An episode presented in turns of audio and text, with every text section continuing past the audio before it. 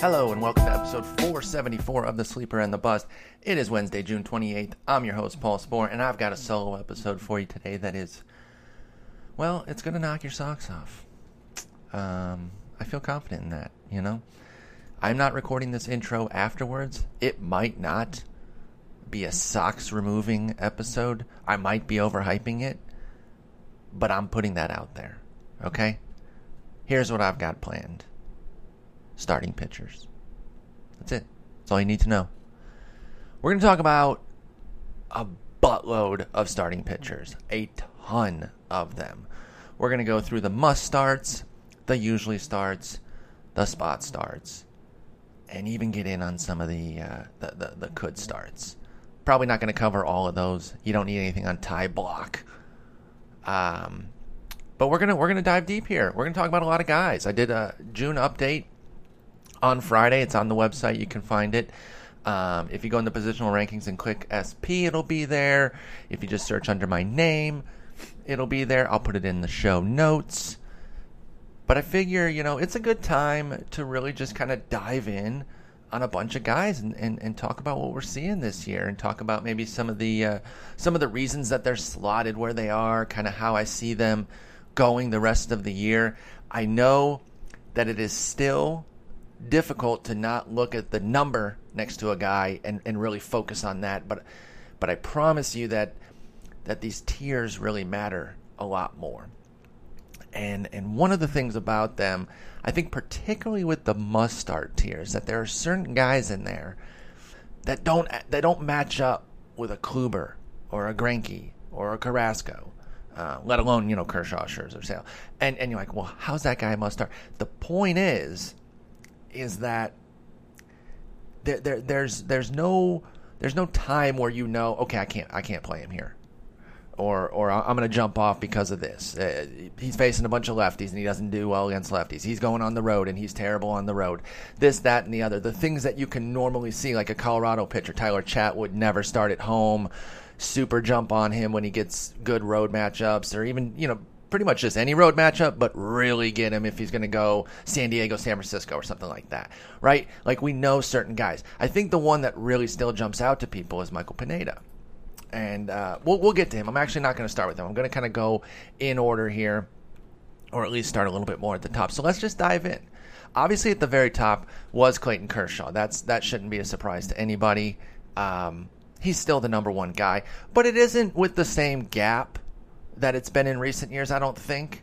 You could make a case. I think Scherzer's actually been better this year. If you really break down the numbers now, Kershaw has a couple extra wins. It might make up for the little ERA and whip difference, but then Scherzer has more strikeouts. You know, Scherzer has the ERA, whip, strikeout edge, Kershaw, and innings edge, 4 innings. And then Kershaw has a couple wins. So, you know, I'm sure it's Scherzer at the top, and I've got no problem if somebody wants it. Frankly, it doesn't really matter between those two. The point is that Kershaw is no longer a big gap away from both Scherzer and Chris Sale. I'm going to get Chris Sale in there as well. Those are the top three guys by far. Those are the guys that if you're trying to trade for them, you got to give up a haul. And if you are trading them, you better almost make over your team. You better plug multiple holes. If you're going to trade them, you are in a position, if you're going to trade Scherzer, Kershaw, or Sale, and a few other of these of the bankable studs, then you can cover 2-3 holes on your team. You get a big impact bat, whether it's a speed or power guy, depending on what you need. You get a capable arm that you can also fill in, but maybe has a little bit of sketchiness to him. Like, obviously, he can't be as good. You know, you're not going to get Kluber and Bellinger or something like that. I don't think it's not on that level. But you try to move a Kershaw or Scherzer, you get Trey Turner for the steals because you're really low in steals. You get like an Aaron Nola for the pitcher, and you still get a third piece. Like that, you can be asking for that easily.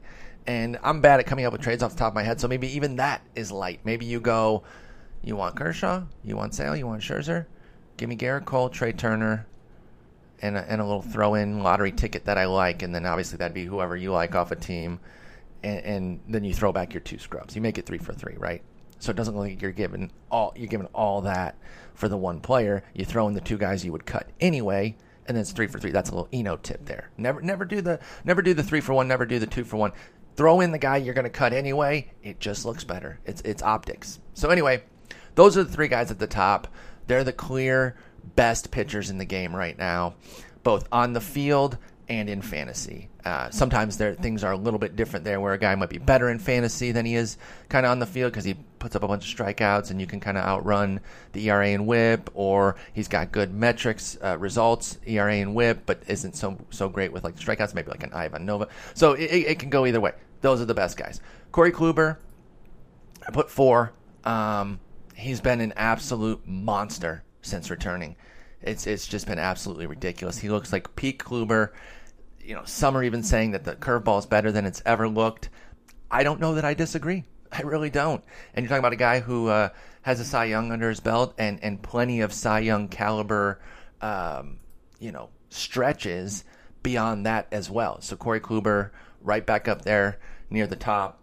Had some struggles this year and said he had to get himself right. They made a decision. He was talking about it. I can't remember on which show on MLB Network, but saying, listen, I knew it wasn't really going the way it was supposed to, so we took some time off, figured some things out, and now I'm back. And hell yeah, he's back. Speaking of back, Greinke, Zach Greinke's been awesome. You know, the thing that had me really concerned coming into the year was just health.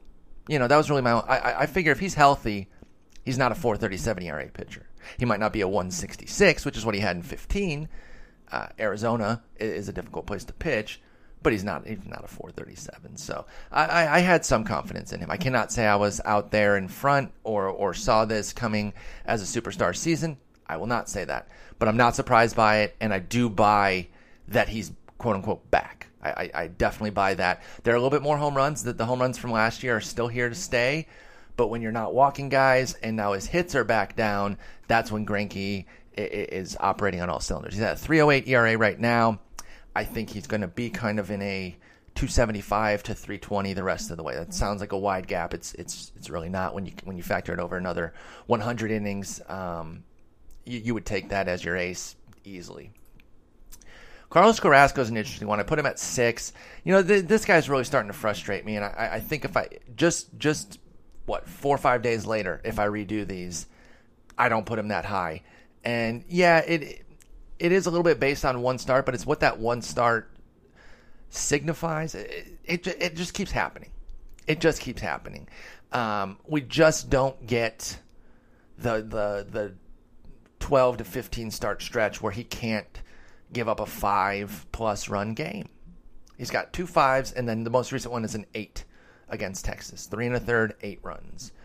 2 really bad innings to start, 4 runs in the first, 3 runs in the second, and at that point you're gassed. You know, he had 58 pitches. What else did he have left? He makes it 78 pitches, and they take him out after 3 1/3. So I still like Carrasco. He's still a must start. Again, when are you benching him? One of the bad starts was 5 runs at KC. Nobody sat him for that. 5 runs home to Tampa Bay. Tampa Bay, they got a solid offense this year. Nobody's sitting him for that. You know, there's no rhyme or reason to like when these are going to come. That's what makes it so frustrating, because when he's on, Carlos Carrasco is amazing, and he looks like an ace, and he looks elite. Now this year he does have a home road split, 505 at home, 254 on the road, but the skills are, I mean, they're damn close. I'm looking at BREF here, so I'm going to go with K9 as opposed to strikeout percentage, but there's not going to be a huge difference. 9.4 strikeouts per 9 at home, 9.6 on the road, 3.3 strikeout to walk ratio at home, 4.4 on the road. That's a difference, but not so much so that you're explaining a doubling of the ERA. You have to start him everywhere. It just doesn't make sense. Next up is Chris Archer. Oh, it's Carlos Martinez and Chris Archer. Kind of bunched them together. They're like ALNL versions of each other to me a little bit. I love both these guys. Now Martinez has it a little bit easier in the AL, and his ERA is a full run lower. So when I'm comping them, I'm not necessarily even saying that they do things all the same. I don't know. For some reason, I group them together. I think based on the fact that I had them both as potential breakout studs this year, like Cy Young candidate types who could have that dream year. For Martinez, it was more of putting it together after showing the little bits here and there, and having a really good season last year. For Archer, it was something of, we've seen. Actually, you know what? They're even more comparable than I thought. That's two really good seasons in a row for Carlos Martinez coming into this year. Like, damn good seasons. I kind of forgot how good he was in 15. Pardon me, Carlos. You were a beast. And he, was a little bit worse skills-wise last year, but then put up the same damn season. 3.01 ERA, 3.04 ERA. Whip, 129, 122. Actually improved the whip in 16. But the strikeouts were down, and the walks were static. The home runs were static. The fact of it is, Carlos Martinez, we've been seeing him as a potential ace for years. And I think a trajectory like his is something to keep an eye on when you're talking about any young pitcher. Like, look at what he's been. It feels like he's been around for a while. Because, he has. He came up at 21.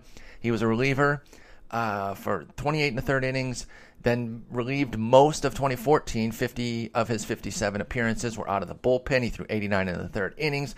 He would dazzle here and there. You'd see the stuff. You understood why you wanted to be excited about him, but he wasn't really an impact starter by any stretch of the imagination. You knew this was a guy that they were grooming this way, though. I never thought that he was going to get stuck in the bullpen the way, say, a Trevor Rosenthal did, though. Everything added up that Carlos Martinez was going to get his real shot at starting, but he was 22. There was no need to rush it, and they didn't.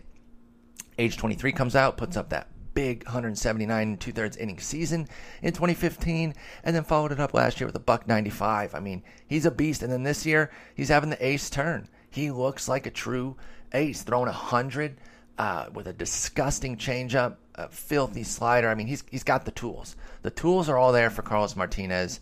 That's why I rated him so highly. I've got Chris Archer right there. Chris Archer, this is not a knock, because I would never knock somebody for being smart. But I think sometimes pitchers are a little bit, they say too smart for your own good. Like, again, I'm uncomfortable saying that, because I would never want to discourage somebody from thinking about their craft and being cerebral. But I do think at times, you can get a little bit in your head, perhaps a little bit too much. I think, I've seen it. I've seen it before. I just feel like sometimes that happens. Nevertheless, he continues to put up quality seasons. Even last year when Chris Archer kind of fell on his face, 4.02 ERA, he still rang the bell 33 times, 201 in the third innings, 233 strikeouts, 124 whip. No one's fantasy season was ruined because of Chris Archer, even though it didn't go according to plan. On ESPN's Player Rater, he was like the 40th starting pitcher. Okay, and you obviously drafted him well beyond that. I don't feel like he was 40th. I don't know. I mean, he was like that. That's their metrics. I rely on them often. I can't use the Player Rater when I like it and then knock it if it doesn't support me. I didn't feel that was a season where you're like, oh man, this is why I lost. My season fell apart because Chris Archer, went 201 innings of a 4.02 ERA. But either way, it was a turn from the previous two seasons, 333, 323, with quality skills. The skills were still there last year, but the home runs were up. We started to see the home run revolution start to take over last year. Actually, it started in second half of 15, but really came through last year and really hit that Rays team. If you looked at it, all those guys had home run issues, and he was not immune to it. But the strikeouts are there. The walks are solid. You can live with 2.5 to 3 walks. And he's doing the same thing this year. Strikeout rate's up a little bit from 10.4 to 10.9. Walk rate's actually down a shred, 3.0 to 2.8, basically static. But the home runs are back down. They're back down to kind of the career level of Chris Archer. And so I actually think that the 3.88 ERA that we're seeing has some wiggle room down. If these skills hold up, he's going to get better. He's just got a few of those games that kind of got away from him. No major blowups. Chris Archer has gone at least 5 innings in every game this year, and the two outings where he allowed more than 5 runs, he went 5 innings, 6 runs at Cleveland. I think that was a one-bad inning situation. Yep, the bad first inning. He gave up 5 of those runs. And then at Baltimore, 6 2/3, 5 runs. And, boy, I don't know on this one. I know there was a handful of homers. This was back in April. And I think the bullpen might have given up some of those runs in that 7th inning. But either way, it doesn't matter. You know, the fact is, if your duds are going to be 6 2/3, 5 runs, I'll take it. I think where we need to see him, Chris Archer I'm talking about, where we need to see him step up in terms of getting his ERA down to where his skills suggest they can be, is avoiding that bad inning and get more of those 6 innings, 1 run, 7 innings, 1 run sort of deal. Instead of having that one damn inning where you give up multiple runs and it's like, now it's 6 4, 7 4, 6 3. And it's like, those aren't bad starts, especially because they usually come with like 8+ strikeouts. But they need to be better. Let's just put it at that. So, okay, I can't spend that much time on everybody. This will be a 14-hour podcast. Steven Strasburg, Yu Darvish, they are ALNL version of each other, in my opinion, and others. I think that was talked about a lot in the preseason. I think others were kind of jumping onto that. So that's a common thing that I agree with. I think you look at those two, injury issues seem to always put up a roadblock at some point. And despite super elite stuff, they'll have that hiccup that just, damn, you know, you were on that run and then you had the 5-inning thing because maybe something was wonky. Not enough to like go on the DL or come out of the game, but maybe your shoulder was bulky that game and you just didn't have a certain pitch for it. And that's why you went 6 innings, 5 runs, whatever. They just always seem to just be missing that over the top. Now Darvish has been better this year than Strasburg, but it's minimal. It's cosmetic, really. I think it's ERA based. The WHIP isn't that different. The strikeout walk ratios are pretty similar. I like both. They're obviously they're aces. In this, even with their nitpicky flaws, in this environment, they're bona fide aces. It's plain and simple. Johnny Cueto is a guy that is obviously not having the season that we would have expected / wanted and paid for. The Giants as a whole certainly are not. They've been a nightmare, but what are you going to do? You ride it out. You know, he's having his Chris Archer season. He's up at a 4.20 ERA. But the skills are pretty much still there. The walks are up a little bit. Home runs are really getting Johnny Cueto. And if the home runs come back to earth, then I think we're at least going to get like, a 3.50 ERA the rest of the way. Right now he's at 4.20, a little bit fitting for San Francisco, but I think he's better. We'll see if he gets traded. If he gets traded, maybe it's something that kind of jumpstarts his season a little bit. Although, he's got a 1.6 homer per 9 pitching half of his games in San Francisco. I don't know, hopefully he doesn't go to a team that has a worse park than that, say, the Yankees. You would like it maybe from the run support angle, but would you like it from the park? It just, I don't see something that says these home runs are a major issue. I'm looking right now, by the way, at Cueto's game log. It really is homers on the road.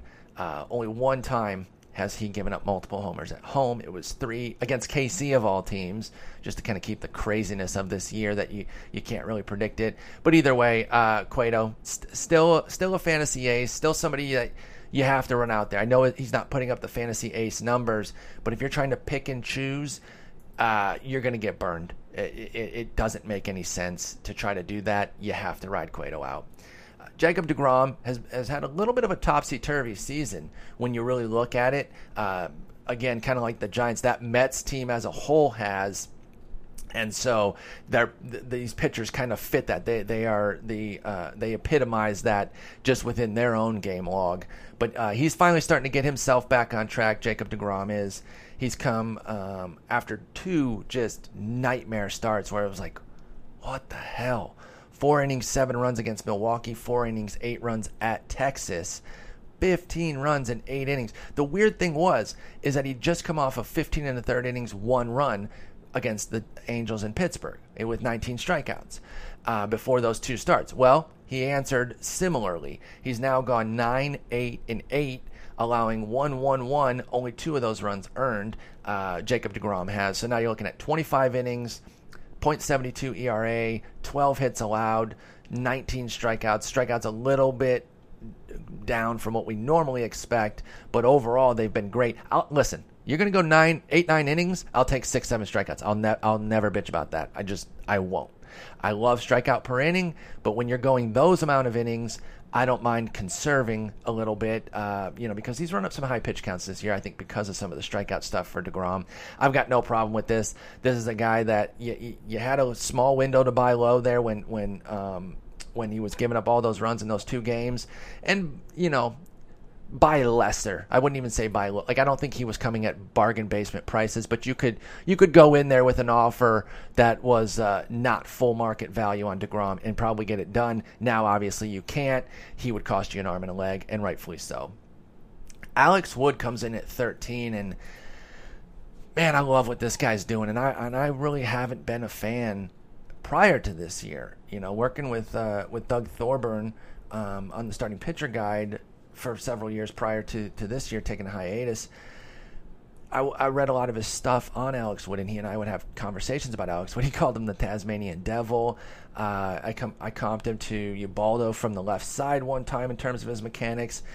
Just a lot of uneasiness around his mechanics, and difficult to repeat because they are so convoluted or sketchy. I mean, they weren't good, and so he would have these runs of success, and they were usually interrupted by injury or a bad stretch. He had the one tough year in 2015 when his strikeout rate tumbled from 25% to 17%, and the ERA went from 278 to 384. But this bad year was a 384 136 whip. That wasn't good. I'm not going to sit here and tell you that, but for taking 32 starts and that's your bad year, that's not bad as a 24-year-old. So I missed the boat on Alex Wood. This was a guy that I just didn't see it coming. I don't know who saw this coming, but either way, he was never somebody that I was super hyped on. So I would never, you have your guys that when their value bottoms out, you'll say, okay, I'll take a share here, I'll take a share there, just because it's a guy I've liked. That wasn't Alex Wood for me, so I kind of missed that boat, but he's been amazing, and I buy what he's doing.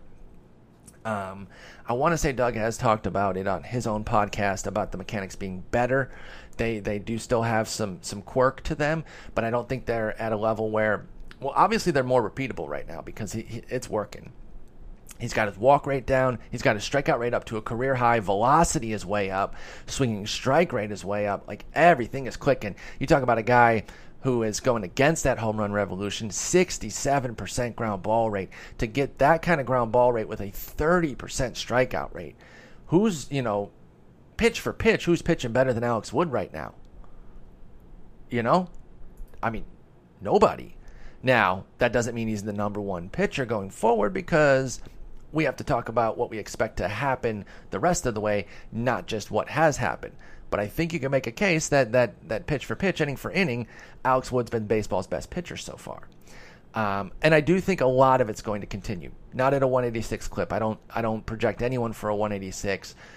Maybe a handful of the aces 2-3 years ago, before this home run boon, you would start to actually kind of project some guys at sub 2 ERAs, which was insane. But Kershaw, you could say, he'll have a 190 or something like that. But in this home run era, you can't. I know that he's stifling homers, Alex Wood is, and I expect him to continue that. That's something he's done throughout his career. This year, it's been insane, though, at 0.3, and it's because of that crazy ground ball rate. That sinker's running up to 93 right now with great movement.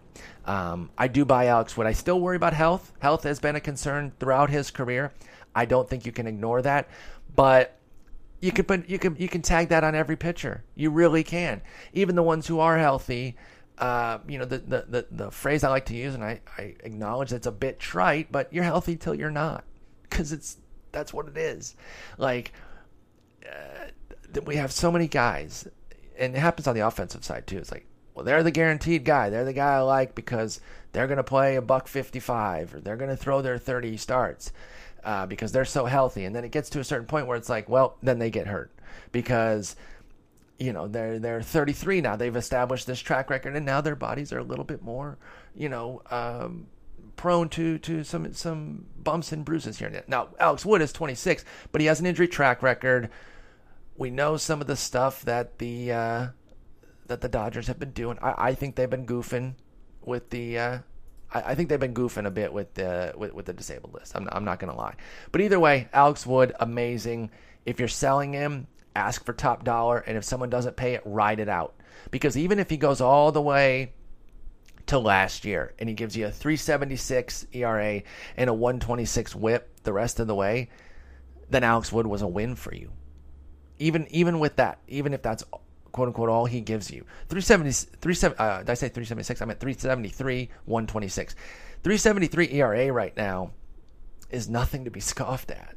Like that we have to adjust. I don't think everyone's adjusted their ideas of what a good usable ERA is, because we're still getting out of that crazy era. You know where a 3.73 ERA would slot right now among qualified starters? 26th. Right behind Jacob deGrom's 3.71, you got Dylan Bundy, and Alex Cobb both at 3.73. So Alex Wood has a hell of a lot of wiggle room. He can add 2 runs to his ERA the rest of the year, and be that guy, be a 3.73 the rest of the way, and be very much a net positive. So ask for a mint, and or don't trade him. All right, next up is Jake Arrieta and Justin Verlander. I'm gonna go ahead and put those two together. Actually, let me see here. I want to look at somebody else's numbers. I might be doing a trio here. Let's see. Yeah, let's get John Lester in there as well. Let's go Lester, Arrieta, I got Arrieta, Verlander, Lester. 14, 15, 16. Again, the numbers don't really matter to me. It's about the tier. I kind of slotted them how I like them, but you know, there's movement within that. None of those three are having the season that was expected. Arrieta and Verlander have been particularly tough. Lester at a 3.83, as I just mentioned, 3.83 ERA. He's 29th in the league. So maybe it is unfair to bunch him in there, and he was listed third among the group. Maybe he needs to leapfrog those two in terms of perception. But either way, it's not quite what we expected. I will give Lester. I will say, okay, Lester, home runs getting you a little bit. I think walks are up a little bit, and that explains kind of your ERA jump. 2.44. We weren't putting a 2.44 on him, you know, with the way things are happening with offense right now. We weren't. But home runs are up, hits are up. Okay, we knew the defense wasn't gonna do the same things for this Cubs pitching staff that it did last year. It just wasn't. It was a historical defense, and I know that they brought most of the same guys back. But to me, you were just asking them to repeat what they did. And it wasn't the same exact unit either. If it had been the same exact unit, okay, maybe we can talk. But it wasn't. You put Kyle Schwarber in left. You lose Dexter Fowler. I didn't think it was automatically the same. Either way, Lester, okay, you're fine. You've been great. Great enough. 3.83 ERA, top 30 pitcher still. You're still getting a lot of quality. You can't do anything about it, you know. Even if he was toting a 4.20 right now, it would be Johnny Cueto. You're not taking him out. Now, Arrieta and Verlander are guys that are definitely pissing their fantasy owners off. Arrieta, I was just not in on him this year, and it's not because I thought a 4.67 ERA was coming, so I don't want to pretend that.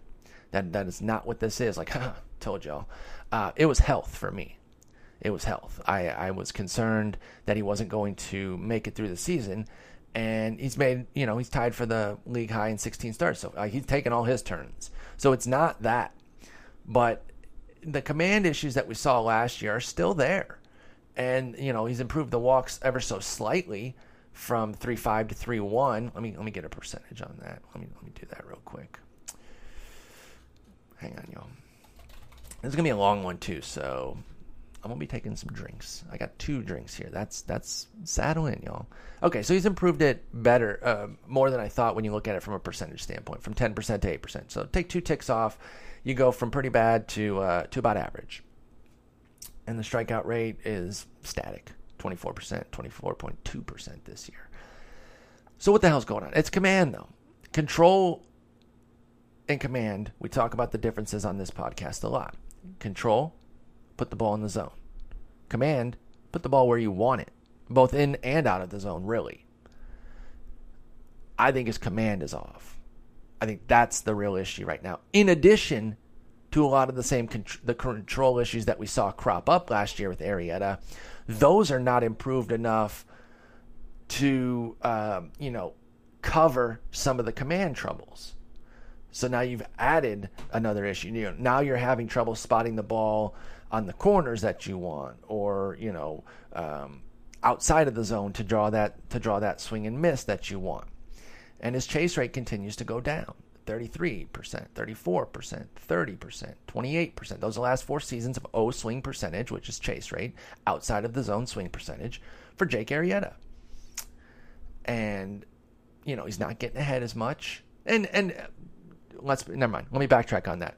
That doesn't matter. He's the same guy he's been. Looking at the same 4 years: 60%, 60%, 59%, 60%. Never mind. That's not the thing. But he's in the zone more often, and with lesser command. Those are bad pitches. Those are hittable pitches. 47% zone percentage is a career high for Jake Arrieta. And even though, and we know about the velocity issues, that's been talked about all year, and it's just tumbled. 94, 95, 94, 92. Those are the last 4 years. I'll give you the exact: 93.5, 94.6, 93.7, 92.1. So it's a big jump. Here's the thing, though: the reason that he stays in the must start, all I've said are negatives, right? Here's the reason he stays in the must start, though. When the hell are you going to bench him? Do you know when he's going to have a bad start? Do you know when he's going to be off? Can you just give up the innings? At Miami, of course, you're starting him. He went 7 innings, 1 run. That's great. Were you not going to start him at Pittsburgh when he had only 4 2/3? Only 3 runs, 2 of them earned. So it wasn't like an ERA killer, but it certainly wasn't a start you would have expected. Yeah, you might have benched him in Colorado. But I think Arrieta is even a guy that you probably still... Like, at the point, he took a 4.63 ERA into Colorado, I would have understood. I would have understood somebody, particularly like a 10 or 12-teamer, where you are able to kind of play around with it more, if they just said, nah, I don't want it. I can't do it. But I don't know. I mean, I guess some of these road starts, at Boston, at Colorado, at Washington yesterday. Okay, maybe there is some situation. Maybe he needs to be a usually start, and you start skipping out on some of these elite offenses on the road. But that's tough, man. I just don't think we have enough pitching to really do that. More power to you if you can. Maybe the one thing here, maybe I am talking myself into this a little bit, because he's got a 5.04 ERA on the road, and he's got an 8.37 OPS against lefties. So if you look, and it's a road team with some big time lefties, 3-4 big time lefties, maybe you say no on Arrieta. But for me, I don't have him anywhere because I just wasn't in on him. I have a hard time seeing anybody really benching him, particularly, and I play a wide variety of leagues. I do have an 11-team mixed, which is not that different from a 10-team mixed. So I don't want to say like I can't possibly get in the mind of a 10-team mixed. I'm a fantasy snob. No, I'm not. Listen, whatever league you play has its own challenges. I used to be a league shamer and make fun of people who played 8-team league or whatever. But that's stupid. That's very stupid, I think. So I don't do that anymore. Just because you're not, trying to figure out who Phil Maton is on San Diego. Some of you don't even think that's a real player. It is. I saw him pitch in San Diego this past weekend. Doesn't mean you're not playing fantasy baseball. If all you could get was 7 of your buds that wanted to play with you and you got an 8-team league, then play the hell out of that 8-team league. Either way, my point is, outside of the shallowest leagues, I have a hard time finding any way that you can really confidently sit Jake Arrieta. Same kind of goes for Justin Verlander. They are a little bit of the AL/NL counterparts of each other. Verlander, I wrote about him a while ago. This stuff just isn't as crisp. Certainly not as consistently as it was last year. Now, yesterday was encouraging, though. I will say that, because he comes out, he gives up 5 straight hits, and I'm just dreading it. I'm a big Verlander honk. Y'all all know that. That's not surprising anybody. You know, I back him. That's my boy. But I can be honest about it. And I was like, damn, dude. And it wasn't even like a bunch of massive hits, but it's just that little bit where he's a little bit off, and they're squaring him up more, and they're getting better hits off Verlander. So 5 hits, 3 runs in the first inning. I'm like, here we freaking go. Ends up going 7, giving up 3. Really comes out. 4 hits the rest of the night. 4 hits, 5 strikeouts, 1 walk, no runs the rest of the night against KC. Now, KC's not a world beater, but they had kicked his butt that first inning. And for Verlander to bounce back, that was really nice. And I thought, you know, he looked really good in Seattle as well. And then the Gerard Dyson bunt really kind of created a chain effect. I will say, though, you know, Verlander handled it brilliantly. He understood that in that set, a 4-0 get 4-0. 4-0 is 1-0 these days, man. 4-0 doesn't mean anything.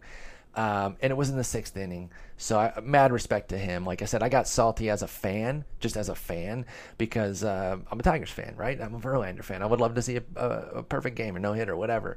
But logically, when I step back and take the fan cap off for a minute, of course, dude. That's part of his game too.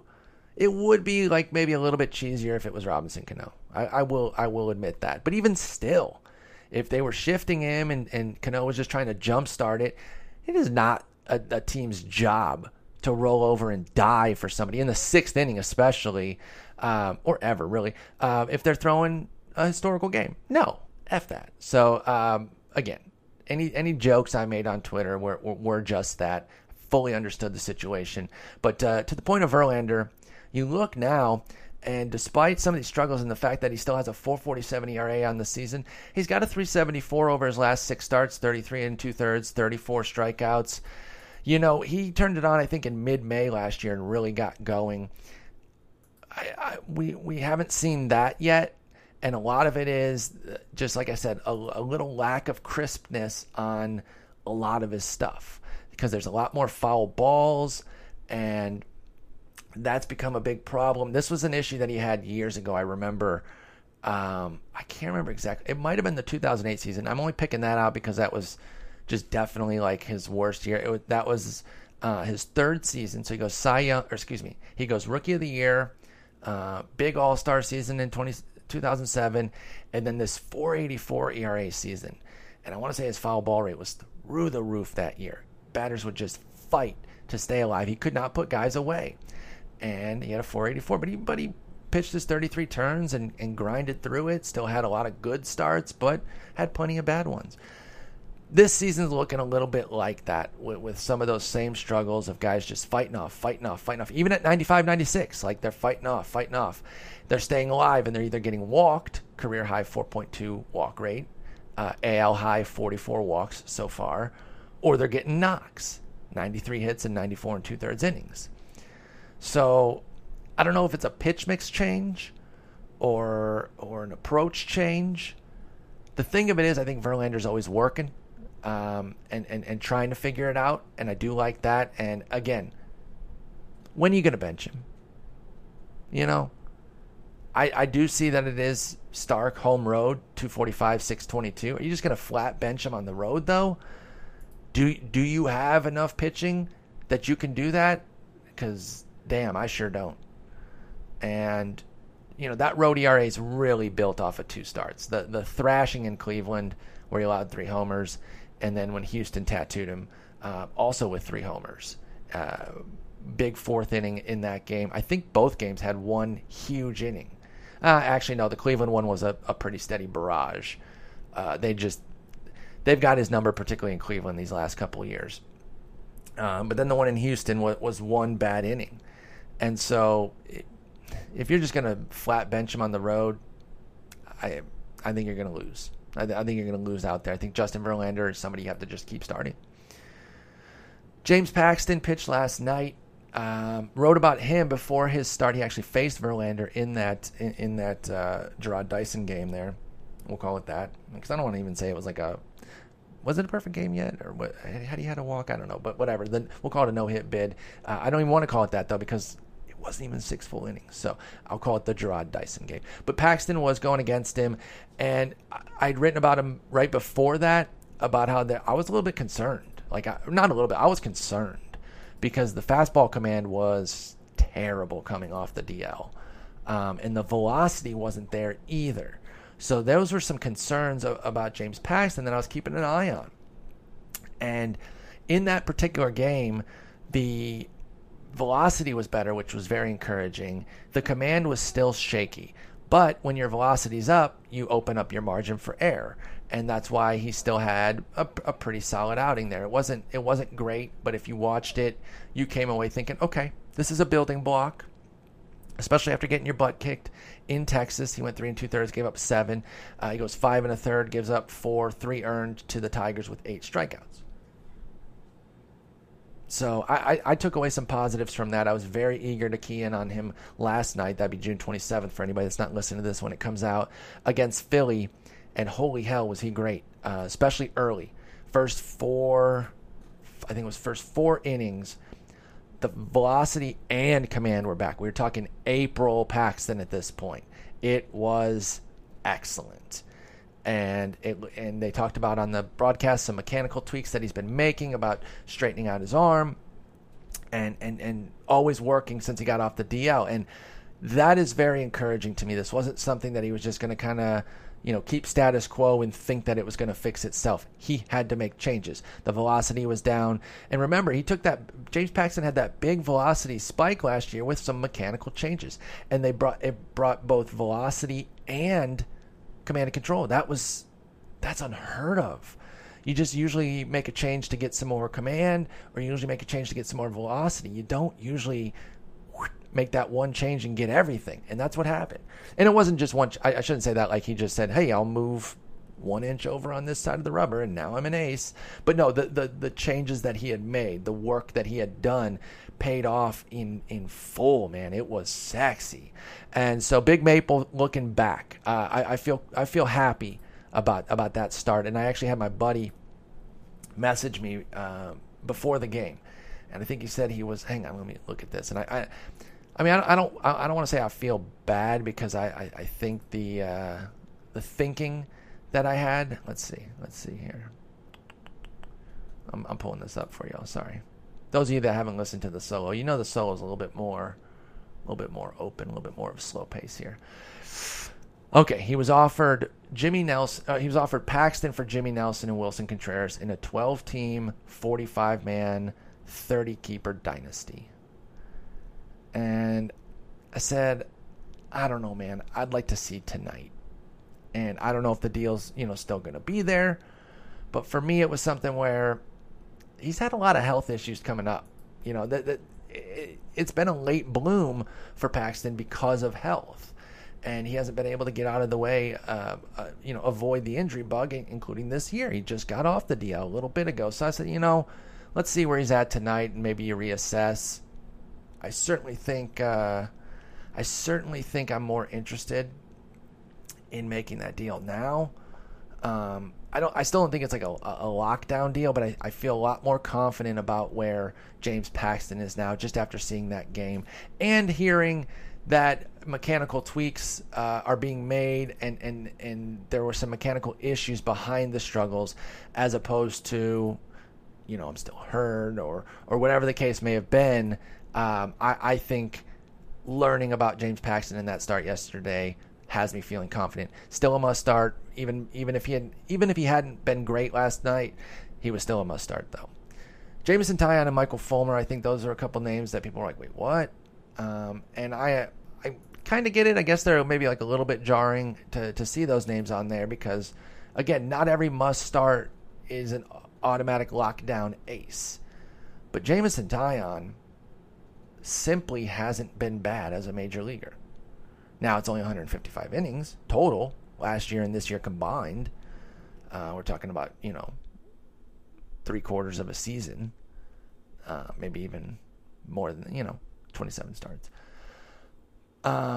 So for me, you got this guy. First off, what an amazing person.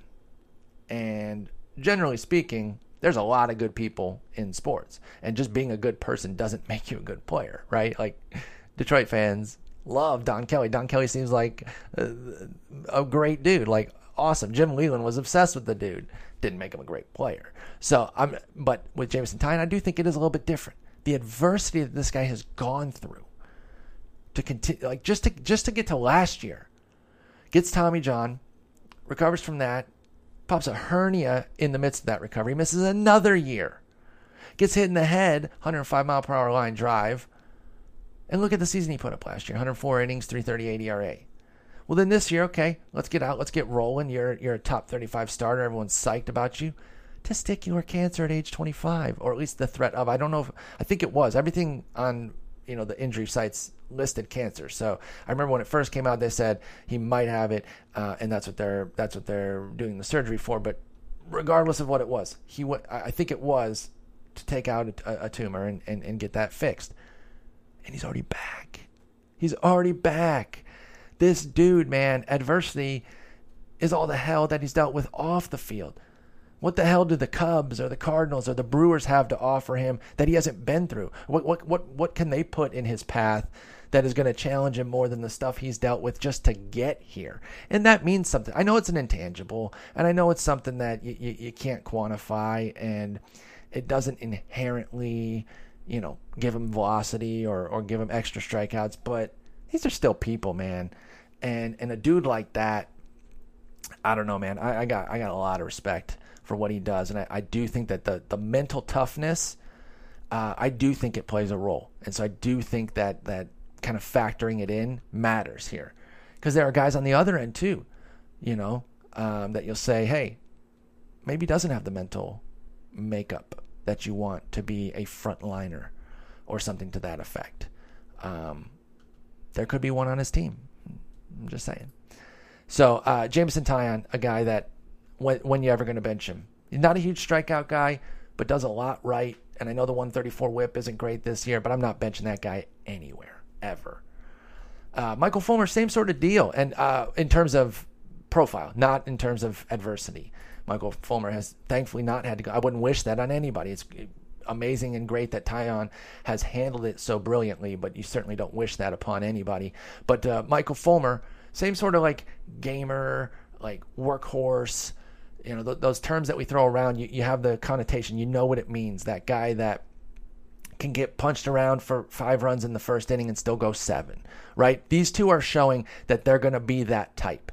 And it might not be a full-on ace, but it's going to be damn close. And, they look like they could be the next peak Jordan Zimmermans of the league. Now, I know it's hard to think about Jordan Zimmerman as on the high end, because when we talk about that on a guy who's on the other end of his spectrum here, as Jordan Zimmerman is, you hear the name and you have that visceral reaction of, dude, that's a 5.5 ERA. That guy sucks.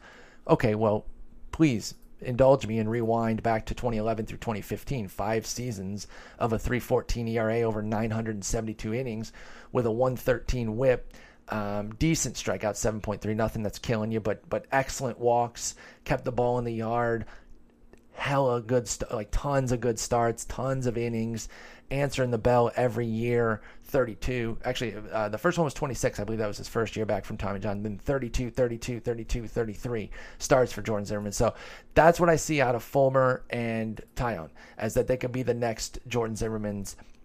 In terms of that, they're not aces, but they're like damn good twos. I don't see any time where you're benching them.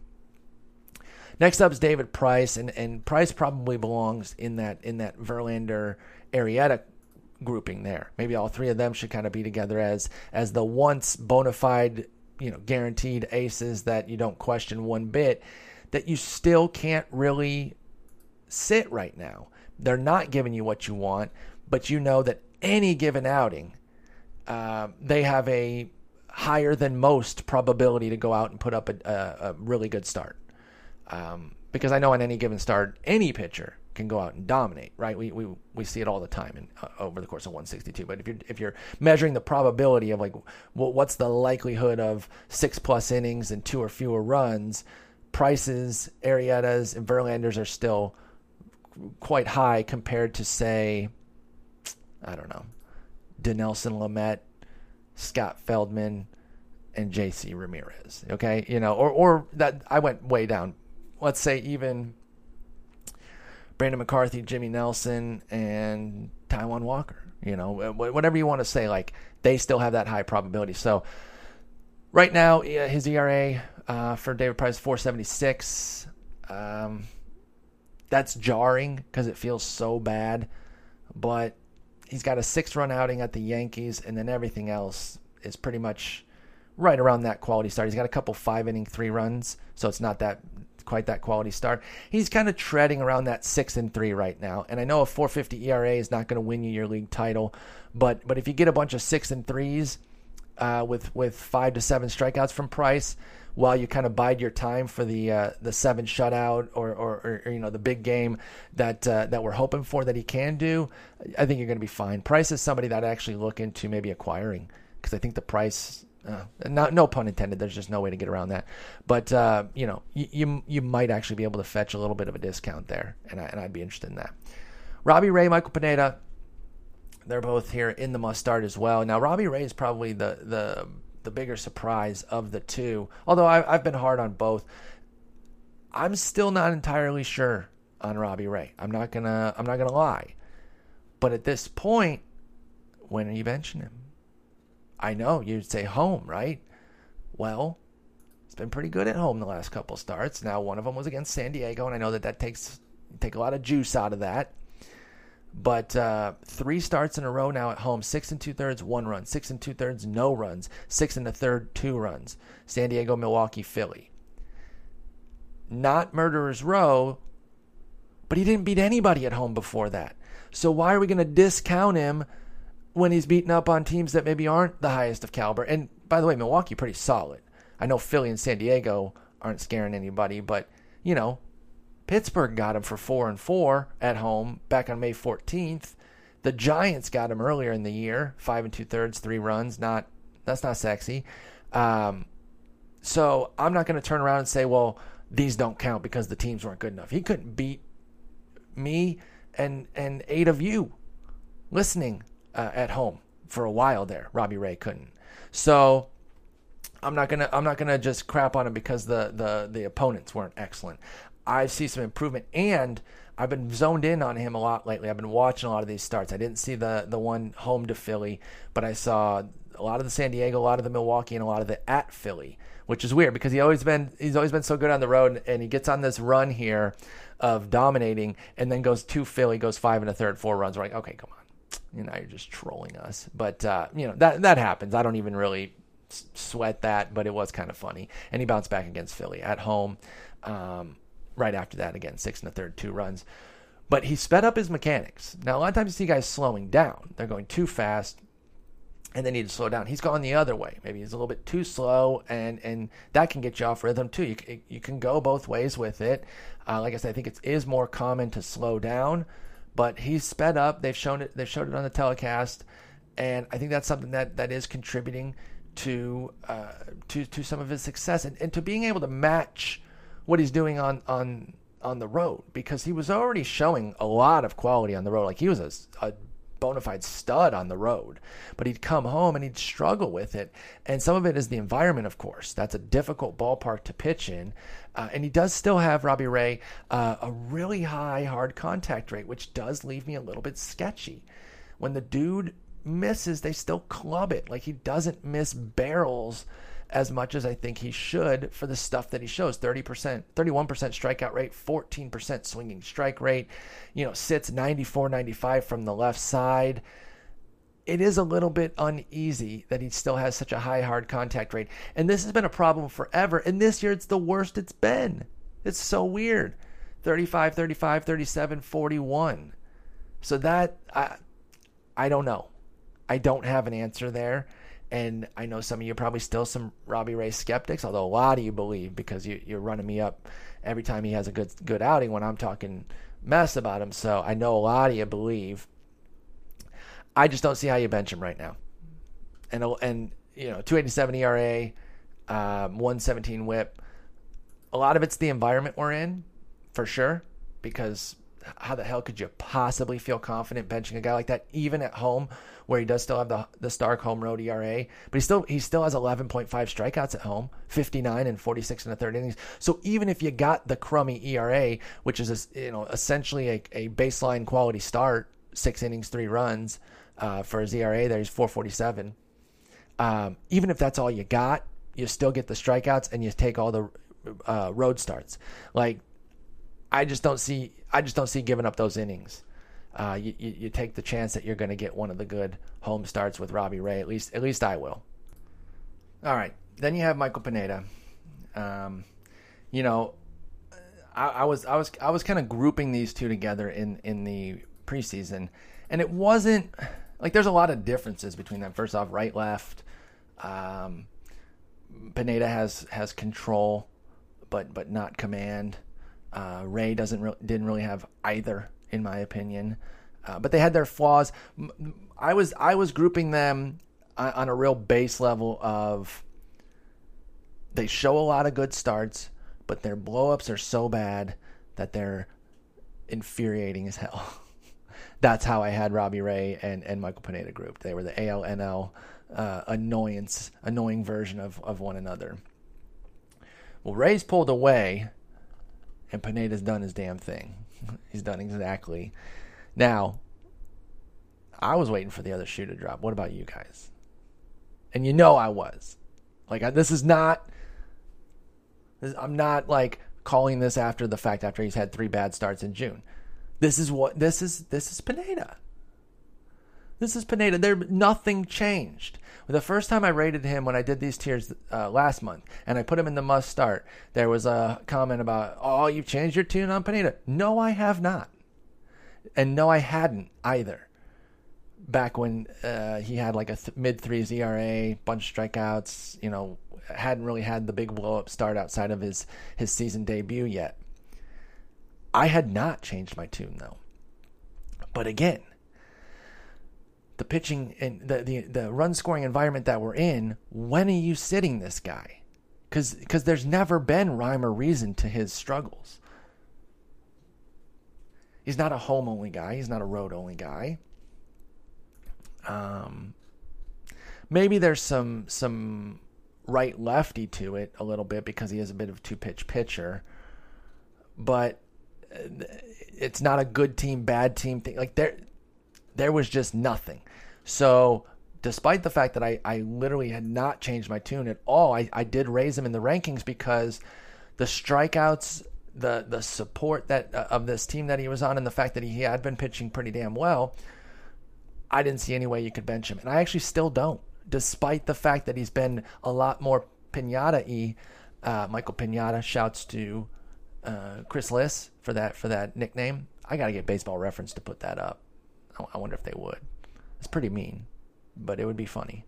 They put the little nicknames up for guys that have kind of acknowledged nicknames. I would not go up to Pineda and tell him that's his nickname, though. I'm 6'5", but he's 6'7", and he's 260, which is like 90 pounds more than me. And plus, I just wouldn't go, like, I don't know, crap talk some dude to their... I don't know, maybe I would. Maybe I'd say, well, wait. Why are you such a Pineda, dude? And then he would be like, oh, you want to see a Pineda? And then he would beat me like one, and it would come full circle, and then candy would come out of my stomach after I get obliterated by Michael Pineda. Anyway, it's not about whether or not I would call him Pineda to his face. This is about Michael Pineda doing Michael Pineda things. Here's the thing: the reason, the one reason, this is all I needed to know to not change my tune on him 1%, said he's still giving up home runs like crazy, even when he was pitching well. Through the first 9 starts, he had a 3.35 ERA in 53 and 2/3 innings with 61 strikeouts, 9 walks. Ooh, that's so nice. That's so Pineda-y. 1.8 homers. Now, a lot of them were solo shots because you're not putting anybody on base. But unless there were changes that were bringing down the batting average on balls in play and subsequently the hits, unless there were like stark approach changes, which I could find none, then this was just a matter of time, really. And yet, all this trash talk, I still can't see benching him. I can't. Okay, maybe at Toronto to start the season, to start the month, you would have wanted to bench. Well, first off, before he actually had the first bad start, I can't really see anybody benching him, even at Toronto. It's not like they're as imposing as they've been. I think they're usually tougher on lefties anyway because a lot of their strength comes from the right side. But he goes 5 innings, 10 hits, 5 runs. Only 1 strikeout. That was the surprising part of that game. He just didn't have his stuff there. Pineda didn't. Okay, so you get that. That's the first shoe to drop. Would that have scared you off from starting him against Boston? Whoops, you made a bad move. 7 innings, 1 run unearned, 4 hits, 8 strikeouts. Okay, well, he's back. I feel good now. And he's like, oh, he's going out to L.A. This is great. He's going to start against the Angels. They don't even have Mike Trout. I'm so excited to start him.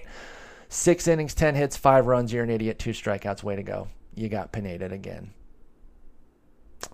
Well, I'll tell you what. That Angels team just put a hurting on him, and they get to see him again 5 days later in the Bronx.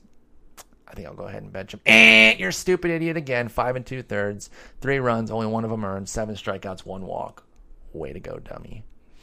Now the only one, after seeing all that, after seeing this topsy-turvy back and forth June of 5 earned, 0 earned, 5 earned, 1 earned, I could see benching him against Texas, even at home, where he's been better this year. And ding, ding, ding, ding, ding. You done did it. 4 innings, 7 runs, 3 homers. But going forward, what are you going to do, man? What are you going to do? There might be some spots. Maybe I got to put him in the usually start. And I did get a comment on this one, and I will bring this guy up since we are still in the must start, but I will bring in a usually start guy. I'll bring in his teammate, Luis Severino. I find these two to be very similar to one another in terms of their overall talent, their stuff. Severino's the better version right now, though, for sure. He's pitching brilliantly. I could see flipping them. I will fully agree with that. I think somebody even commented on that, saying directly that. Let me see if I can find it here. Hang on. Severino. Where'd that go? Oh, yeah, well, this guy was, it was a stupid comment, but I understood a little bit of it. Sorry, I stopped reading when I saw Pineda as must start and Severino as usually start. This is just incorrect. Any Yankee fan would rather have Severino going than Pineda, and I think it's probably true for fantasy as well. Flip-flop those two. Well, you didn't have to stop reading because you disagreed with one of them. Nevertheless, point taken, and yet at the same time, they're 5 spots apart. And I tell you guys not to get too hung up on the actual numbers, but if you are going to get that hung up on them, then you need to understand that 5 to 8 spots, it's just not that much. It's just not. Now, the spots do matter maybe a little bit more at the high end, but I really focus on the tiers. And so, okay, if you want to flop them and put Severino as a guy that you're not benching anywhere right now, and Pineda someone that you might be a little bit more questioning with if he goes if he goes into Boston, or he has to face Texas again, particularly in Texas, or I'm trying to think, what are the good offenses in the American League right now? Because the first ones I thought of were all National League, and I could say, yeah, well, if he gets interleague against Washington, yeah, sure, but that's not a great example because it's just less likely. Let me see the good offenses in the American League right now. Oh, if he faces the Yankees, you don't want to... No, I'm kidding. Oh, the Astros, duh. So Astros, you want to be careful with. Cleveland, I think, is a team that you want to be smart about. But yeah, I understand if there are some spots where you might start, might sit Pineda now, and maybe he's more of a usually start. Severino, prospect growth is not linear. Just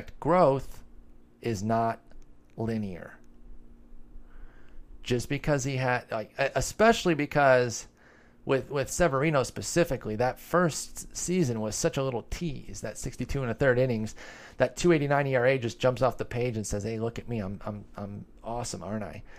Even the 120 whip catches your eye, and you're like, okay. Maybe the ERA should have been a little bit higher, but I can deal with that combo. But then the home runs, it was 1.3, and it was like, ooh, that is a little bit dangerous. And he was 21, and everything came to a head last year. So he wasn't as good as the 15, 289 ERA, and he wasn't as bad as the 583 last year. But either way, he should have been judged on the merits of the stuff. He's a 23-year-old. I should have been more in on Luis Severino this year. It's easy to say now, but even if he was like a 4.10 ERA guy right now, a full run higher than Luis Severino is, just the process alone, I shouldn't have missed so badly on Severino. I just wasn't really giving him the time of day, thinking that, okay, he's automatically going to need more growth. No, you don't get too hyped on 15, but you don't get too down on 16, and you kind of maybe stay at square one where you say, super talented arm, has the stuff, and can develop. But either way, we're here now. He's great. He's been tremendous. There's no spots where you're actually benching him. So I would say an adjustment that I'll make, I'm not going to make it on the site, but just with y'all here listening, that Severino is a must start. And if you want to just flip him and Michael Pineda, I'm down with that. Let's go ahead and do that. All right. Next up is Marcus Stroman, Gerrit Cole, and Jose Quintana. Now, these are three other names in the must start that probably raise eyebrows because you just don't think of them as aces. And again, I get it. That's not the point, though. That's not entirely the point. The point is, when you're going to bench them. They've shown enough throughout their careers, success-wise, and they have enough talent, they have enough pedigree, they have all the ingredients to where you just have to start them. You have to. Quintana, it was bad earlier this year. I'll start with Quintana. It was bad earlier this year, but there was nothing, even as bad as it got, there was nothing in the profile that said this guy's done or he's as bad as these numbers suggest. That was the real interesting thing about Quintana, is that even as he was meandering through, like, okay, so what happened was two really ugly starts in April, his debut against Tigers, 6 earned, two starts later at Minnesota, 5 earned, but then he went 6 1/3, 2, 6, 3, 6, 1 in the rest of the month. But he ends with a 5.22, and you see that 5.22, and it punches you, and you're like, damn. And then he opens with 8 shutout in May for Jose Quintana. 5 innings, 4 at Baltimore, not great. 7-3, 8-1. So you're still seeing more good. Finally gets under 4. For his ERA, Quintana does, but then has to take a trip to Arizona. And that is tough. You don't want guys going to Arizona. It's not quite Coors, but it is really difficult. And you want to avoid it where you can. Quintana at that point might have been somebody that you could do it with. Pete Quintana, I probably wouldn't have if I had him anywhere this year anyway, because I never looked, and I only watched probably 2 of these starts in these first 9 when he had a 3.92 ERA. I probably only watched 2 of them, one good, one bad. I definitely watched the Tigers one.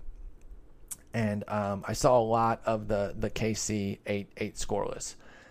He just didn't look like there was really anything wrong or different. This was a guy that you just stay the course with. Jose Quintana is. Well, he goes into Arizona, 4 1/3, 8 runs, and then follows it up with 2 2/3, 7 runs against Baltimore. And it's like, whew.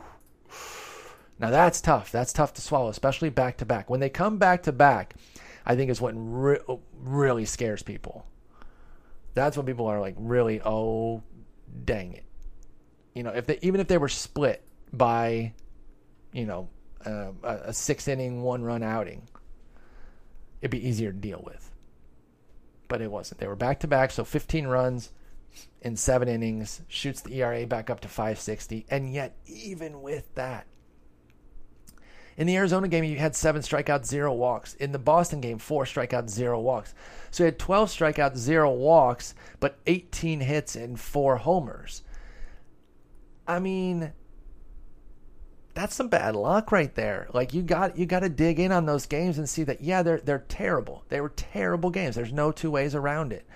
But the Arizona game came unraveled in the last inning, where he allowed 5 hits, 6 runs, to that point. In fact, he'd thrown three no-hit innings, gets knocked around a little bit in the fourth, 3 hits, 2 runs, but then gets pummeled in the fifth.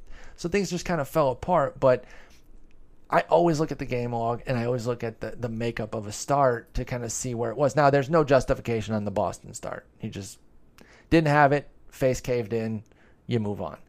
But that Arizona start isn't even as bad as the bottom line numbers make you think. So I just staying the course with somebody like Quintana. You just got to keep running him out there and trust that it's going to get back. He's very much likely not hurt.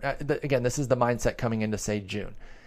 If they're going to keep running him out there, he's very much likely not hurt. It's a lot harder for guys to hide injuries these days. First off, a lot of them don't. They just accept, okay, I'm hurt. Instead of tanking my numbers, I'm going to go ahead and hit the DL. Some do play through stuff, and you'll hear at the end of the year, yeah, I had this through June and July, and that's why I put up a 6 ERA, and then it got better in August, and I closed with a 3 or whatever. So maybe he had some tweaks or whatever, but it wasn't a situation where they were noticing it. You know, these catchers and these trainers, I'm so impressed with how they can notice the littlest thing on their guy and say, no, let's get him out. The catchers, man, that do the best are the ones that are just on it. And I'm always impressed because you'll watch the pitch where they have him come out and you're like, there was nothing different in that. Like, I don't perceive it at all. And maybe that's just a flaw on me. Maybe Doug Thorburn sees it immediately and he's like, oh, yeah, hell yeah, get him out. But the fact is, with Quintana, I just didn't see anything that said danger outside of the bottom line numbers were rough, but nothing else had me freaking out. So I was just staying the course and saying, just keep starting him. And it's paid off. June's been huge for him. 30 and a third innings, 30 strikeouts, 1.78 ERA. 12 walks is a little high, but it's a lot less problematic when you have 21 hits allowed. So not allowing the hits in exchange for some walks, I'll take that, right? And then I commented about his June numbers on Twitter, and somebody who I guess I would assume is a White Sox fan because he seemed to have some pretty intimate knowledge, said that throughout these starts he's been avoiding – like giving up a walk to avoid trouble and get back in at the next guy, like something that I think Michael Pineda could use in his arsenal is to say, listen, I'll walk this guy on a 3-1 count and restart with the next guy. Yeah, I'll have 2 on, okay, but it's 2 on, 2 outs, and I've got good stuff. Like, face the next guy. Don't just throw a cherry down the middle and let them club you. And so, yeah, I that's what I heard. That's some anecdotal. I have not watched any of these June starts. I'm not even going to front on y'all. I've not watched any of them for Quintana, but I never really lost confidence, and I think he's a guy you can continue to start. And with a 4.37 ERA, there's a chance that somebody will look at this as like a sell high opportunity. Sell high meaning he's on a run. I want to get out from under this. Not sell high in terms of his bottom line numbers. If somebody's looking to sell Quintana, I'm buying because he's probably going to get traded. And that's always, you never know on that, right? It could go sideways. Sometimes guys get traded and they don't really fit. Other guys get traded and take off. I'll take my chances, though. This pitching environment, give me somebody who's got 4 straight seasons of 200-plus with a mid-3s ERA. I'm gonna stay on this Quintana train for sure. And then Gerrit Cole and Marcus Stroman. You know, Gerrit Cole is somebody that, man, I mean, if you just put his stuff, anybody would want his stuff. Anybody. Even guys with great stuff would probably still trade their arsenal for his. 95-mile-per-hour fastball, deep secondary stuff, 3 secondaries. He's got all the pitches, you know, can cut and sink his fastball, slider, curve, change. Using the change a lot more this year. But I still, you know, the one thing I do like, I will say this, and so maybe I was wrong in previous years, I don't know. Because one thing I was always saying is use your secondary stuff more. Yeah, you have a great fastball, and fastball can win constantly, but I think your secondary stuff would send your strikeout rate through the roof. Because, you know, it was 19 last year, and even in his good years, 24% in 14 and 15. That's good. No one's crying about a strikeout per inning, but he strikes me, Gerrit Cole does, with his stuff as somebody who should be striking out, you know, more than a batter per inning, pushing double digits because he's got that kind of stuff. And I thought maybe he was a little bit fastball dependent, And so this year he's down to a career low 59%, and things are kind of the same. So maybe I had that wrong. But the home runs are through the roof for him for the first time ever. You can add up his homer per nine like the last 2 years, and it's lower than what he has this year. In fact, I think you can add up. Let me see if this is correct. Okay, not quite. I was going to say, I think you can add up his last 3 years, and it's not as high as his 1.6 this year. But if you add up his last 3 years for Gerrit Cole, it's 1.74, and this year it's 1.59. But the fact of it is the home runs are through the roof. I think some of that's bad luck, an 18% homer to fly ball ratio with no change, no discernible change in his batted ball profile. 29% fly ball rate last year to 33% this year. That's up a little, but not to the level where I'm like, you should be having a 12 percentage point spike in your homer to fly ball ratio. This is still a profile I'm buying. This is still a starter that I don't ever feel like I can bench. Gerrit Cole, you just stay the course here. I'd be buying. That's all I got to say. The stuff's too good. I don't know that he's ever going to be what his stuff might portend he should be. I don't know that he's ever going to fully be what a 1-1 pick maybe should be, or what they're projected to be when they're taken 1-1. But I'm sticking with Gerrit Cole for sure. Marcus Stroman's a guy, no, not on that same level by any stretch, but a guy that we've seen pretty much success for throughout, right? He's had ups and downs. He had a 4.37 ERA last year. Don't get me wrong. There were some downs. But when he's on, he's so good. And another guy that just continues to work. Like when things are off, you know he's not just gonna ride it out and not try to fix it. And, he got clubbed in his last outing. Like, this would be a much easier, like, I wouldn't even have to really talk about him being a must-start before his last outing. But he went to Texas, gave up 7 runs in 4 innings. And so now all of a sudden he has a 3.69 ERA after having a 3.15 coming into that outing. So I'm not even going to dive deep here. Like, Marcus Stroman, you're starting everywhere. That's it, and that's all. Okay, let's move on to the usually starts. Now, these are guys that you make some decisions on maybe here and there. For the most part, they're still must starts. I think a lot of the tweaking can be done in 10 and 12 team leagues. I still think in 15 team leagues, the overwhelming majority of this group is a must start for sure. But let's go ahead and start with the top of this group. All right, Jeff Samardzija actually leads off this usually start tier, and he's been having a really fantastic season when you look at it on the whole. In fact, so I made custom leaderboards with each grouping, the must starts, the usually starts, and the spot starts. I didn't do it for the could starts, but anyway, I took those groups. K minus BB. If you're going to use one metric, first off, never just use one. Never. That's a bad idea. It's a bad idea. Maybe you're pressed for time and you say, I got to just use one metric. K minus BB is going to get you a lot of places, at least as a starting point. And if you look at it, strikeout minus walk ratio, Jeff Samardzija is the top in his group, and it's even more impressive with his 24% mark, 27% strikeout rate, 3% walk rate, tops in his group with 105 innings pitched. The next guy's 25 2/3 for Jacob Faria, 23%. 44 2/3 for both Peacock and Happ, and they're both at 22%.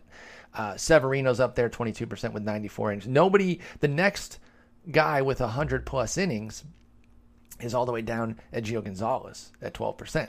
In fact, Jeff Samardzja's K minus BB at 24% right now would be 5th among the must starts.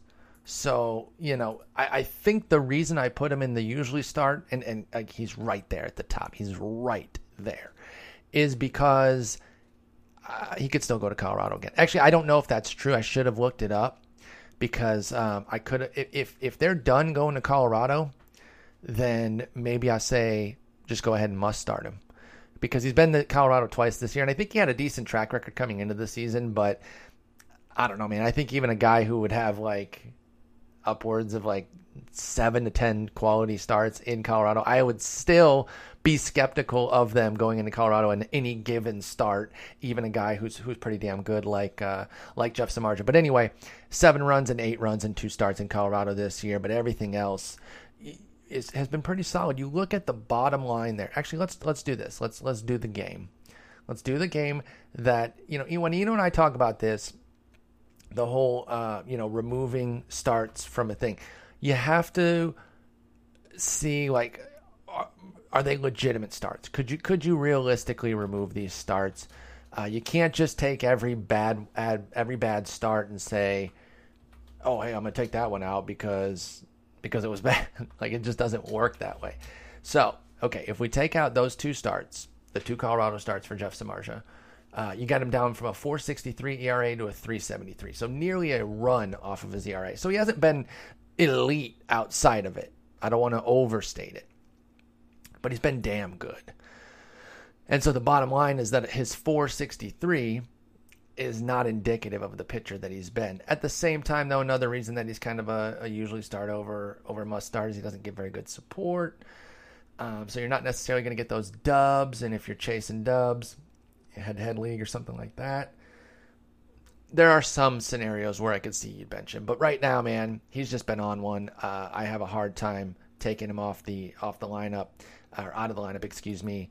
outside of a trip to Colorado. In fact, if you look at it, his last 9 starts, 3-0, 3-3, 1-3, 8. That's the Colorado start. 3-2. Those are his earned runs allowed for Jeff Samardzija. So he's been really good. You definitely like him. I talked about Luis Severino. Luis Severino. I already talked about Severino in the context of teammate Pineda. I've actually been kind of grouping Severino and Minaya together a little bit in my brain, just more for like the young breakout and this factor, which I think has already changed because of an off day. They were pitching on the same schedule for a while, and so I don't know. You just like, I guess when that happens, at least for me, like 3 or 4 times, including a matchup against each other, I believe. I don't know. I start to pair them. They're both just young. Severino 23, Minaya 25, really high upside guys who are really pushing through this year. Not flawless. They still show you the trouble that you can run into, but there aren't many scenarios where I'm benching these guys. Keep in mind, for those of you deep leaguers, and I know a lot of you guys do play in deeper leagues, 15-plus teams, AL, NL only, that sort of stuff, the usually starts are basically must starts. They really are. Almost every single one of these guys in a 15-team league is somebody that I'm playing outside of the extenuating circumstance, a trip to Coors or something like that. Because, even somebody like Minaya, right? You're trying to pick out those spots where you want to avoid him. Well, you don't want anyone against Houston, right? Okay, well, then you missed a 5-inning no-hit ball where he allowed 2 runs, one of them earned. He walked 5. That's how he allowed the runs. And then you missed 6 and 3, so a baseline quality start, and then 5 2/3 and 1. So, a talent like this, Sean Minaya, who I'm talking about here, I have a hard time finding spots where I'm not playing this guy. And that's why he's so high. Now, if he falls on some hard times, we assess. This is another reason that we're doing this by 4 to 6 week groupings, because right at this point, you're just not really putting Minaya on your bench. Severino, again, I already talked about. I do think I would make that switch, put him in the must start, and move Pineda down here to where Minaya is. But these young guys, man, when they're clicking like this, you just gotta. They're gonna hit bumps because they're young guys. So let me just add in Jose Barrios, who's next. Where are you benching this guy? I'm really, really excited about what Jose Barrios is doing. The one thing that I kept reiterating, and if you're a longtime listener or, Twitter follower or coming to my Twitch streams or anything, you've heard me say it a million times, but I'm going to keep repeating it. The reason I stayed the course and remained very excited about Jose Barrios is because even in the midst of the 14 disastrous outings that he had last year, I mean, they were pretty much all trash. You don't really fake your way to an 8.02 ERA. Like, he just could not really find it. I think he had a couple quality starts. In fact, one. He had one quality start last year in those 14 starts. But the reason that I stayed the course and I wasn't even really that deterred by that horrible run was because he was still dominating in the minors. It wasn't just a flat lost season. It was some struggles in the major leagues. I think there was some pitch tipping issues, which you start to extend out and maybe say some nerve sort of deal, just kind of getting your footing at the major league level. And it goes back to what we were saying about Luis Severino. Prospect growth is not linear. Now, keep that in mind long-term too. Jose Barrios can go ahead, finish out this season kind of on his same trajectory and maybe finish with, I don't know, a 3.30 ERA for 150 innings, and we would still have to understand that he's not a guarantee in 18, right? Because he'll only be 24. He'll have about 200 innings under his belt, and prospect growth isn't linear. That said, this is not a case to say, well, you know, don't buy in or trade him or anything like that. No, I love this guy. I love this guy long term. I'm a huge fan. I certainly would not be surprised if he did move in a linear fashion and just continue to get better or stays at this level and just continues to have success. I'm just saying, even with a great season, he's not a guarantee. So again, I don't want to sound like I'm fence sitting. Absolutely love Barrios. Buying him anywhere, huge fan. He's a stud. You're starting him in virtually every scenario right now. Have a hard time finding spots where you're not. And if you get a chance, I really encourage you to sit down and watch him. Very, very impressive stuff. The wiggle on his stuff, even the wiggle on his fastball when it's at its best is really impressive. The strikeouts are really starting to come through now. He's got a strikeout per inning. The walks are down. Whew. Man, this guy's special. He really is. Aaron Nola, Brandon McCarthy, Marco Estrada, Gio Gonzalez is the next little grouping there. Estrada stands out as like the healthy one there. Estrada and Gio, pardon me. So it's interesting here, right? We got two guys that have the talent but can't stay on the field, and then two guys who maybe aren't as overwhelmingly talented from like a stuff standpoint, but they just get the job done consistently. And so that would be Gio and Estrada, Gio Gonzalez, Marco Estrada, on the, you know, make the most of what they have and answer the bell every 5 days, versus Nola and McCarthy, who have brighter upside, especially at their peak, but have dealt with a lot of health issues, particularly McCarthy. I mean, Nola, you need about 62 more DL stints to catch up to McCarthy. And I'm not clowning on McCarthy, man. He just, his body has not cooperated. In fact, he's on the DL right now, I think. He had a really bad outing, and he was throwing the ball all over the place, like some really almost like yips sort of deal. It was only one outing, and this could, I mentioned it earlier about the Dodgers playing some games with the DL. I could see this as a let's give him a breather sort of deal. Actually, let me look it up before I say that. They're like, no, idiot, he has a freaking ruptured arm or something. What is the deal? Oh, right knee tendonitis. Yeah, I mean, you guys can't see it, but I'm making like a really face. It's not very conducive to podcasting to make faces that you guys have to read, but that's what I'm doing. I'm like, really? Did he have to go on the DL? Probably not, but stay the course with McCarthy. Throw him on your DL.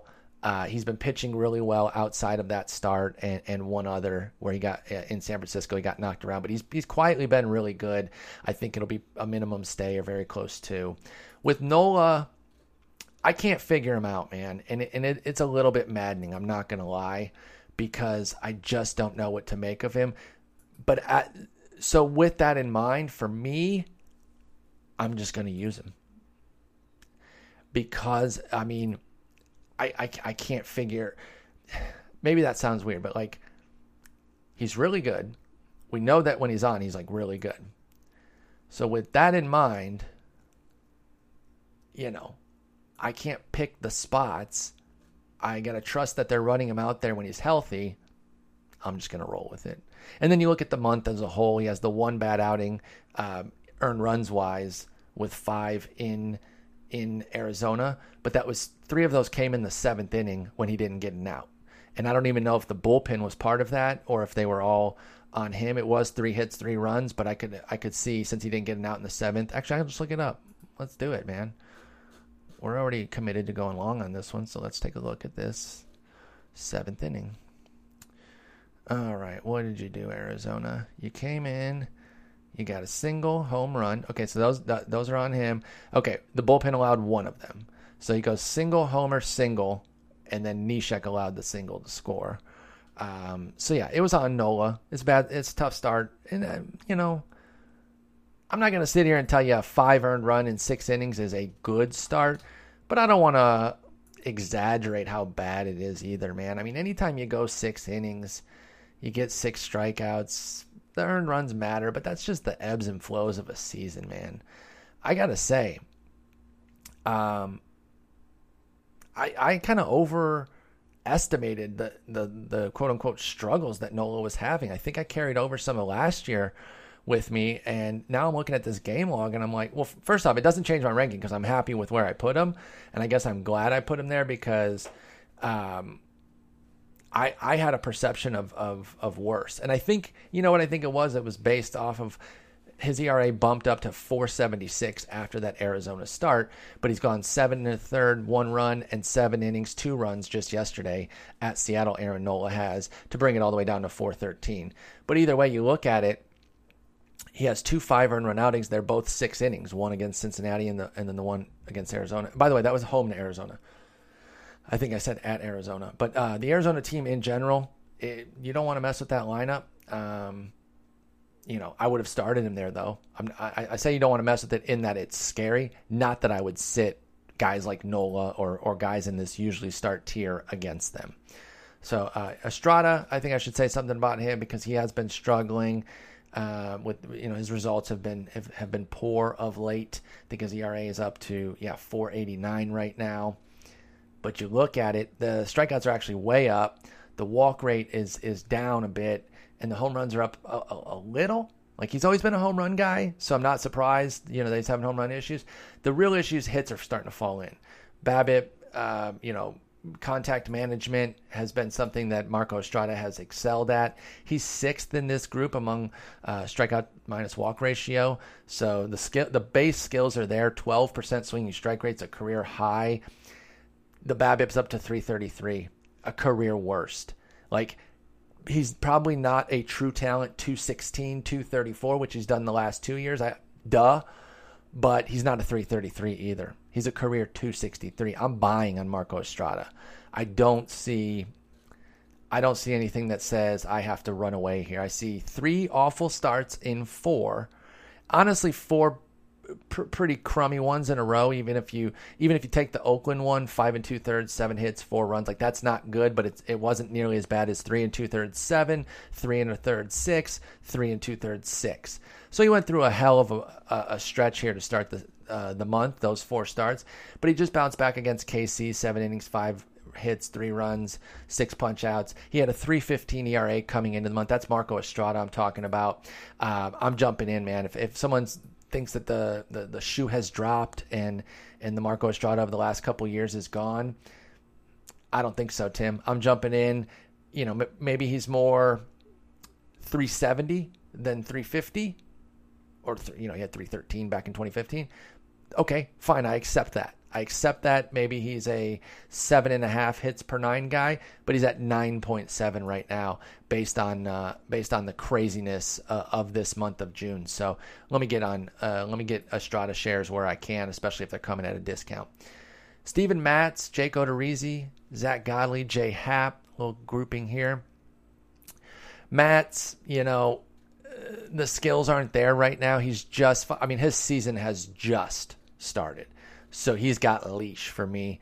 He's shown enough skills that it's going to take more than 3 starts of uninspired numbers, 6.3 strikeouts, 2.7 walks, 2.3 homers. I'm unfazed. You know, first off, the results have actually been good despite the kind of bleh numbers, right? And in fact, the walk rate is built on 1 start. He walked 5 Dodgers. He'd walked 1 in his first 14 innings. So I don't know. I'm not going to parse 3 starts here. Steven Matz is an easy start when he's healthy. Almost a must start at this point. Jake Odorizzi is one of those guys. I actually had him in the must start tier, and I moved him down here.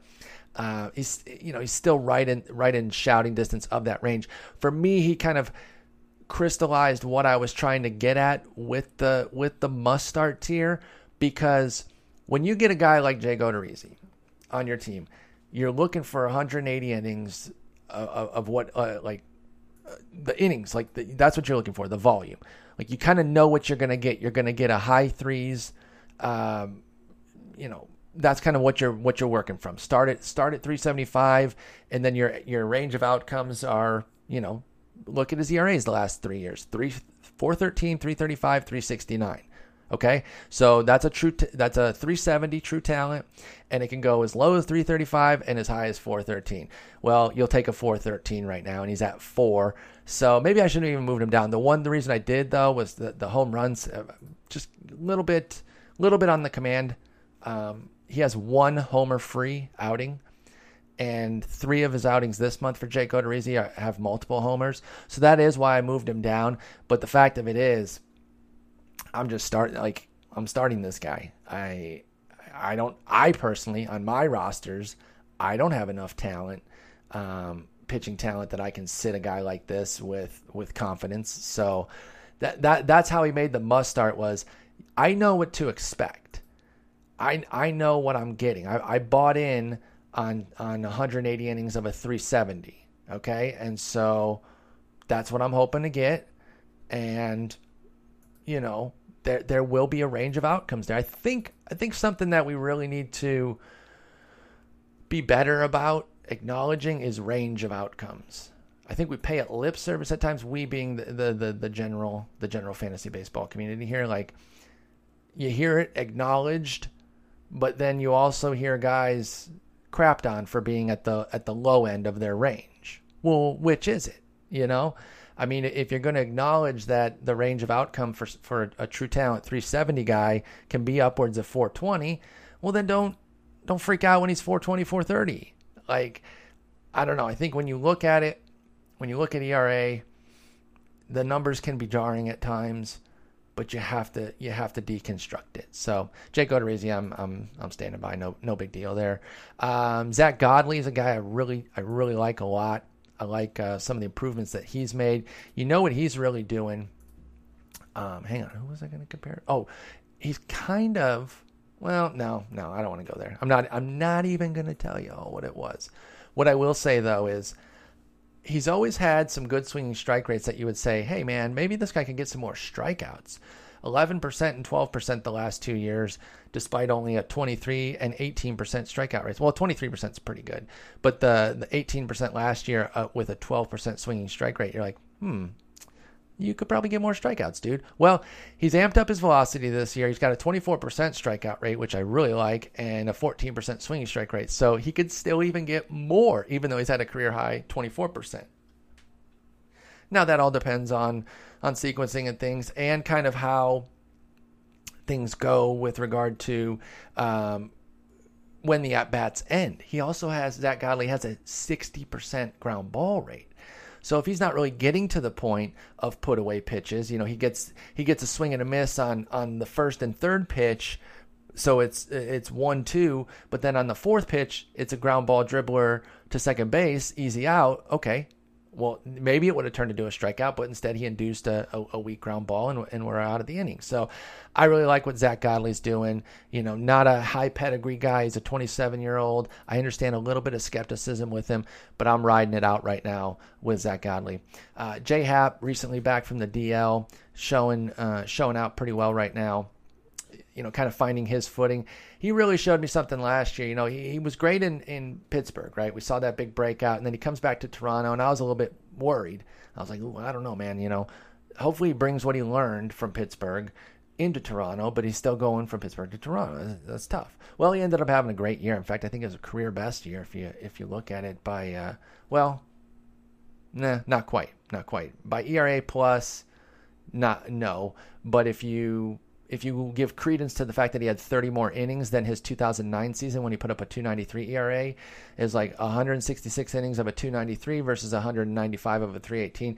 Bottom line is, it was an excellent season. It was his best full season, we'll say, his best 30-plus start season for Jay Happ. And he's not quite there yet this year, but his walk rate, strikeout walk rates are actually more in line with what we saw in Pittsburgh. 9.9 strikeouts and 1.4 walks. He had 9.8 and 1.8 respectively in Pittsburgh, but the home runs are a little bit high right now, 1.6. It's only been 8 starts. I'm not sweating it. You might see Jay Happ on some waiver wires, which is crazy. That's for you shallow leaguers. Maybe a few here, and like I was looking at some roster rates for him, and they were lower than I thought they should be. I'd go out and scoop Jay Happ for sure. I would take him in a trade, but not as a centerpiece. I'm not dying to go out and get him. I mean, he's only on 57% of ESPN leagues. That seems crazy to me, man. Are there really that many guys better than Jay Happ that he should only be on just over half? I understand that their standard league is a little bit smaller, but nah, man, I don't think so, Tim. Let me get on that Jay Happ train for sure. And then, okay, next little grouping here. Well, I'll put Chase Anderson and Jimmy Nelson together. I grouped them together because they are teammates, and they're doing a lot of, you know, kind of similar stuff. They have a similar skills profile. In my opinion, about a strikeout per inning, about 2.5 walks, under a homer per 9, and then the bulk of their success is going to be dependent upon hits falling, and Anderson stifling them a bit better this year at 7.4, Nelson at 9.3, but they're both finding success, and I believe in a lot of what both are doing. You know, Jimmy Nelson was somebody I was like, well, you know, is he just blah? Is he like a fifth starter? He's shown flashes in the past, but he doesn't have a third pitch. Like, what's going on with him? Well, you know, he's incorporated that curveball more and more, and I think he trusts it a lot more now. Not that the volume is way up from last year, 12% to 15% this year, but I do think that his sequencing, Jimmy Nelson's, and the way he deploys his pitches, he's a lot more confident in, and he's starting to really find some success. I would like to see the hit rate come down, because then I think we could really have something. But even at 3.50 ERA and 1.30 whip, I'll take it all day. Chase Anderson's somebody that I've been really keeping a close eye on. I ended up kind of randomly watching a lot of that no-hit bid that he took pretty deep against the Diamondbacks. And since then, I've been keeping a pretty close eye on Chase Anderson. If you'll recall, Eno was a big Chase Anderson guy back in Arizona, even. You know, one of his guys that he likes, one of those, you know, loves those four-starter types with bad fastballs, but other stuff that if their fastball gets even a little bit better, they could really do some things. And, well, it's taken a little while, but Chase Anderson's doing some things. And starting with that Arizona outing back on May 27th, his last 6 outings, he has a 1.33 ERA, 43 strikeouts, 8 walks, 21 hits in 40 2/3 innings for Chase Anderson. That's fantastic. And, that's going to stand as his best run of the year. I feel pretty confident, you know, kind of regardless of what he does from here on out. I don't think it'll necessarily get better, but I'll take a 351, 118 whip Chase Anderson all day long. And there's a corresponding swinging strike rate jump. There's a velocity jump to believe in the strikeout jump. So, you know, I think I slotted Jimmy Nelson ahead. Or no, I put Chase Anderson on top. Okay, 38-39. But I would put maybe like a green arrow next to Chase Anderson and more of a dash next to Jimmy Nelson. So he's staying where he is, but Chase Anderson's somebody that's looking to move up. And maybe I'll try to incorporate that in the next update. Actually, I don't know. I'm not going to commit to that. I'm sorry. I don't know how to do that. I wouldn't know how to get little green arrows, little red arrows, and little, I guess, equals signs.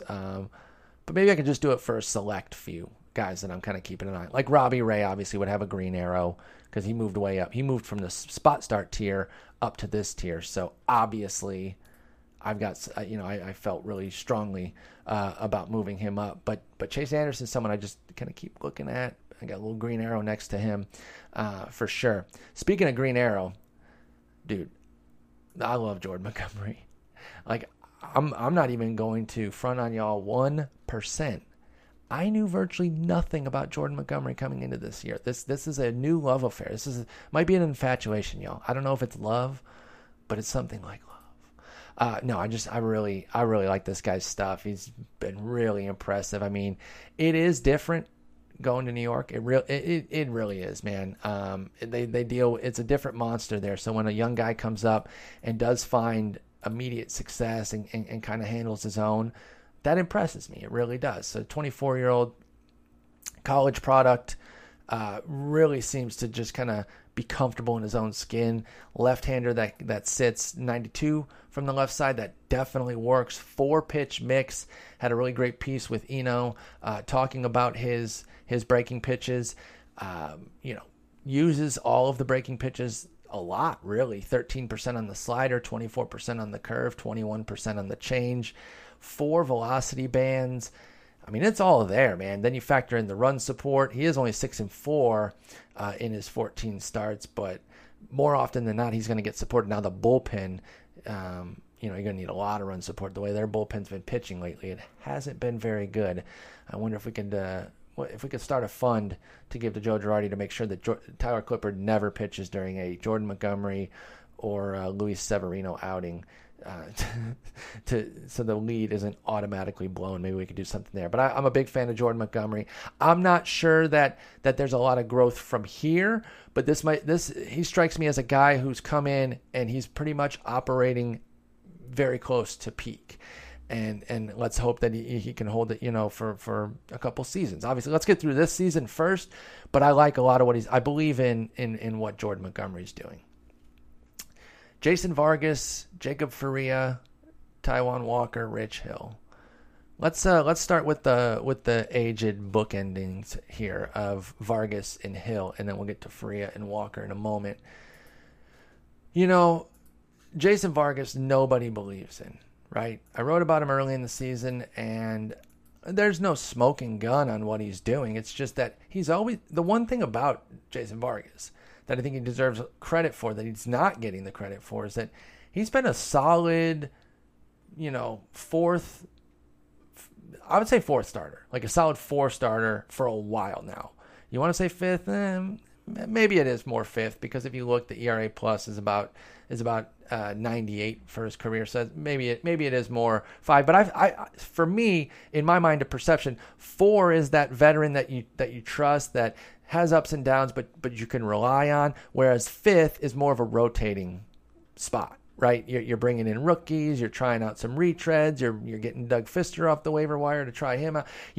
4 is that more stable guy that he's not flashy, he's not gonna win the Cy Young or anything like that, but you're gonna get more good outings than bad. You're gonna get the innings. And so yeah, I'll put Vargas as a 4 coming into this season. Well, maybe not coming into this season, because he was working back from some health issues, but from the 2010 to 2014 seasons, he was that steady number 4. Then he had Tommy John. His little flash last year, there's no way I could have given any credence to what he did in 12 innings and say, hey, there's a little something here. But now when it's paired with the rest of what he's done this year in 15 starts, you start to see, okay, you're playing – You're finally leveraging that changeup, which has been plus to plus plus throughout his career for Jason Vargas. You're leveraging that into making the rest of your stuff better finally, right? He used to just kind of live off of that and the rest of the stuff, whatever. Now it's a situation where, okay, I'm going to play it off of there so that I'm going to use my fastball a little bit more sparingly. I'm going to ride this changeup curveball combo. Eno's been writing about it. Others have the kind of off speed. Everyone talks about the home run launch angle revolution on the offensive side. The off speed revolution is kind of countering it on the pitcher side. And so yeah, he only throws 86, but effective velocity helps it play up a lot in comparison to his 80-mile-per-hour changeup and his 73-mile-per-hour curveball. So I still believe in Jason Vargas as a quality asset here. Obviously, I'm not tabbing him for a 2.29 ERA the rest of the year. But even as the strikeouts have come back to earth, and they have, for sure, you're looking at it over his last 8 starts, he has 31 in 49 and 2/3 innings. So you're not getting a ton of strikeouts there. But he's still got a 3.44 ERA. And one of the things that I do still, I am still heartened by, is that for most of the starts, the swing strike rate's still been pretty good. Let's see here, 4. 4. 11%, 6%, 6%. Those are bad. 10%, 9%, 8%, 11%. For Jason Vargas, man, most of those are good. He's a career 8% guy, and he's still getting double-digit swinging strike rates here and there. So I don't know, man. I don't know what a guy has to do. You know, I should have Irvin Santana here as well. I should have those two kind of right by each other. Irvin Santana is actually just a couple spots down at 46, but they're similar this year. Irvin Santana and Jason Vargas are, in that nobody buys what they're doing. They are, you know, pitching beyond their means, beyond their base skills. But I got to give credit to Vargas, because at least his skills are showing some growth and some improvement to kind of yield these big numbers. Whereas Irvin Santana, you know, his strikeouts are down, his walks are up, and his home runs are up, but he's missing barrels like crazy. Like he's keeping hitters off balance. Well, either like crazy, or he's not. He's either great or he's awful lately. Check out these earned run outings for Irvin Santana lately. Starting with May 2nd, 0, 6, 0, 5, 0, 1, 7, 0, 5, 6, 0.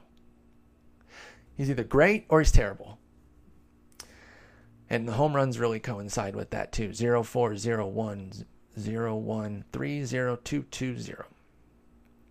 So he's allowed one homer in the good outings, and 2, 4, 7, 8, 12 in the bad outings. So he's, like I said, he's either missing the barrels or he's not, depending on the given night. But when are you going to bench him? When are you going to bench him, man? You know, he did have a bad start against Boston. Okay, you might have avoided that one. I totally get that. But at that point, actually, no. Scratch that. No, you wouldn't have. If you sat a guy with a .66 ERA through his first 6 starts, a proven guy too, right? Like, not a proven ace, but a proven strong number 3, number 4 in Irvin Santana. And if you benched him on May 7th against Boston, I guess kudos to you, but I think that's a bad process. I'm sorry. Like, I don't think you saw anything that said, you know what, I'm gonna go ahead and sit him here. I think this will be his first bad outing of the year. 5 earned runs against Colorado, but at home, you know, Colorado not always great on the road. I don't see how you really avoid that one. He took a 1.50 ERA into that game. Beginning of the month, 7 at the Angels, 7 earned runs. No, nobody's sitting him there. And then his 2 of his last 3 outings, home to the Mariners and the White Sox. Now, you'd seen some bad ones, but it was this every other one sort of deal, and I just don't see how you would have sat him for those. And then he bounced back with 6 scoreless against Cleveland. At Cleveland, a great offense. You know, they've been great this year. So, yeah, Vargas and Santana, I get that there's some skepticism, but again, putting it in the context of the era that we're in right now, how the hell are you benching them? When? How? What? You know, I just don't see it. Let's get back to Faria, Jacob Faria and Taijuan Walker. Y'all know I love Taijuan Walker. I did have big hopes for him coming into Arizona this year, even though he's going to a park that is tough. I love the talent of this 24-year-old. He's been around for a while. He's 24 years old. That might be jarring to some of you. You might not realize. Just 24 years old. And he's been fine. Not great. 3.50 ERA, 1.37 whip. Strikeouts down a tick-ish, you know, 8.0 to 7.8. Like, that's static. But the walks are up 2.5 to 3.6. But his biggest previous issue the last 2 years, particularly last year when he had a foot injury where he couldn't follow through, so he's leaving stuff up. Home runs were a major issue. He allowed 1.8 homers per 9 last year. He's down to 0.6 this year. That's with playing in Arizona. So I'm still all in on Taijuan Walker. It hasn't been flashy, but you know, I'll get him in any trade I can and scoop him off the wire, whatever the case may be. I'm sure he's available in some 10-teamers. I bet he's going to be pretty low here on ESPN. Let's see where they've got him. Taijuan Walker, 56%. Yeah, I mean, I get it. You know, 10-team league, there are going to be some guys that I have to put myself, like I said, I do play 11-team mixed, but most of mine are like 15-team mixed or deeper. or ALNO only. So I'm used to, like, a guy like Taijuan Walker is just such an auto start that sometimes I have to remember, okay, in a 10-teamer, if things broke your way, a lot of things are breaking the wrong way for people, but if things broke your way where you have one of the big three, Kershaw, Scherzer, Sale, plus Greinke, plus Alex Wood, plus James Paxton, like, that's not impossible, right? So what did I say there? So you got, let's say, Scherzer, Greinke, Wood, Paxton, and I don't know, you picked up one of the Brewers. So those are your five right there. And you got that sixth spot, and you're just kind of like rotating in guys, and then you got three closers, because in 10-team you usually need three closers to compete. I could see a scenario where you're like, well, I can't use Walker this week. He's not on a 2-start, so give me a 2-start, Sean Newcomb or something like that. So I get it, and I'll pull back on my same reaction to seeing Happ at 57%, because if things broke right, there are few teams in every 10-team league, I'm sure, that have stacked rotations from picking up a lot of the quote unquote free loot, as Peter Kreutzer calls it. So I understand that, but generally speaking, I still want Taijuan Walker on my. He needs to be on a roster, I think, though. That's the one thing, I guess, where I could get it if the start percentage is lower, but the fact that he's only 57% owned, I think, is where I like. Are there really that many better pitchers to where he's only like just over half? I don't know. So because even in a 10-team league, you're thinking what? 75 starters are owned, 70, most, well, more than that, 80, right? Because if three reserves, I think, is the default in ESPN, and so let's say 6.5 are on each team in the starting rotations. That's 65, and then another. I don't know. Maybe not every team has one on their bench, so we'll just add 7 more. That's 72. That's just 72 starters right there. I obviously believe Taijuan Walker is a top 72 pitcher. So anyway, I'm a big fan. Rich Hill. I said I was going to bookend it. I was going to go Vargas and Rich Hill on those bookends. I actually ended up making it Santana. Rich Hill, somebody that has been absolutely infuriating this year. And I advocated actually getting him because of, the innings that you're going to get are going to be really good. Just put him in your lineup, when you can. Pair him with some other guys. This was a weird kind of like trend I was seeing, and it might have been anecdotal, but I saw it so often, not just in industry leagues, but in home leagues, where he was getting paired a lot with Kershaw. It was like they were just saying, you know what, I'll get the stud, and I'll get the pseudo stud here.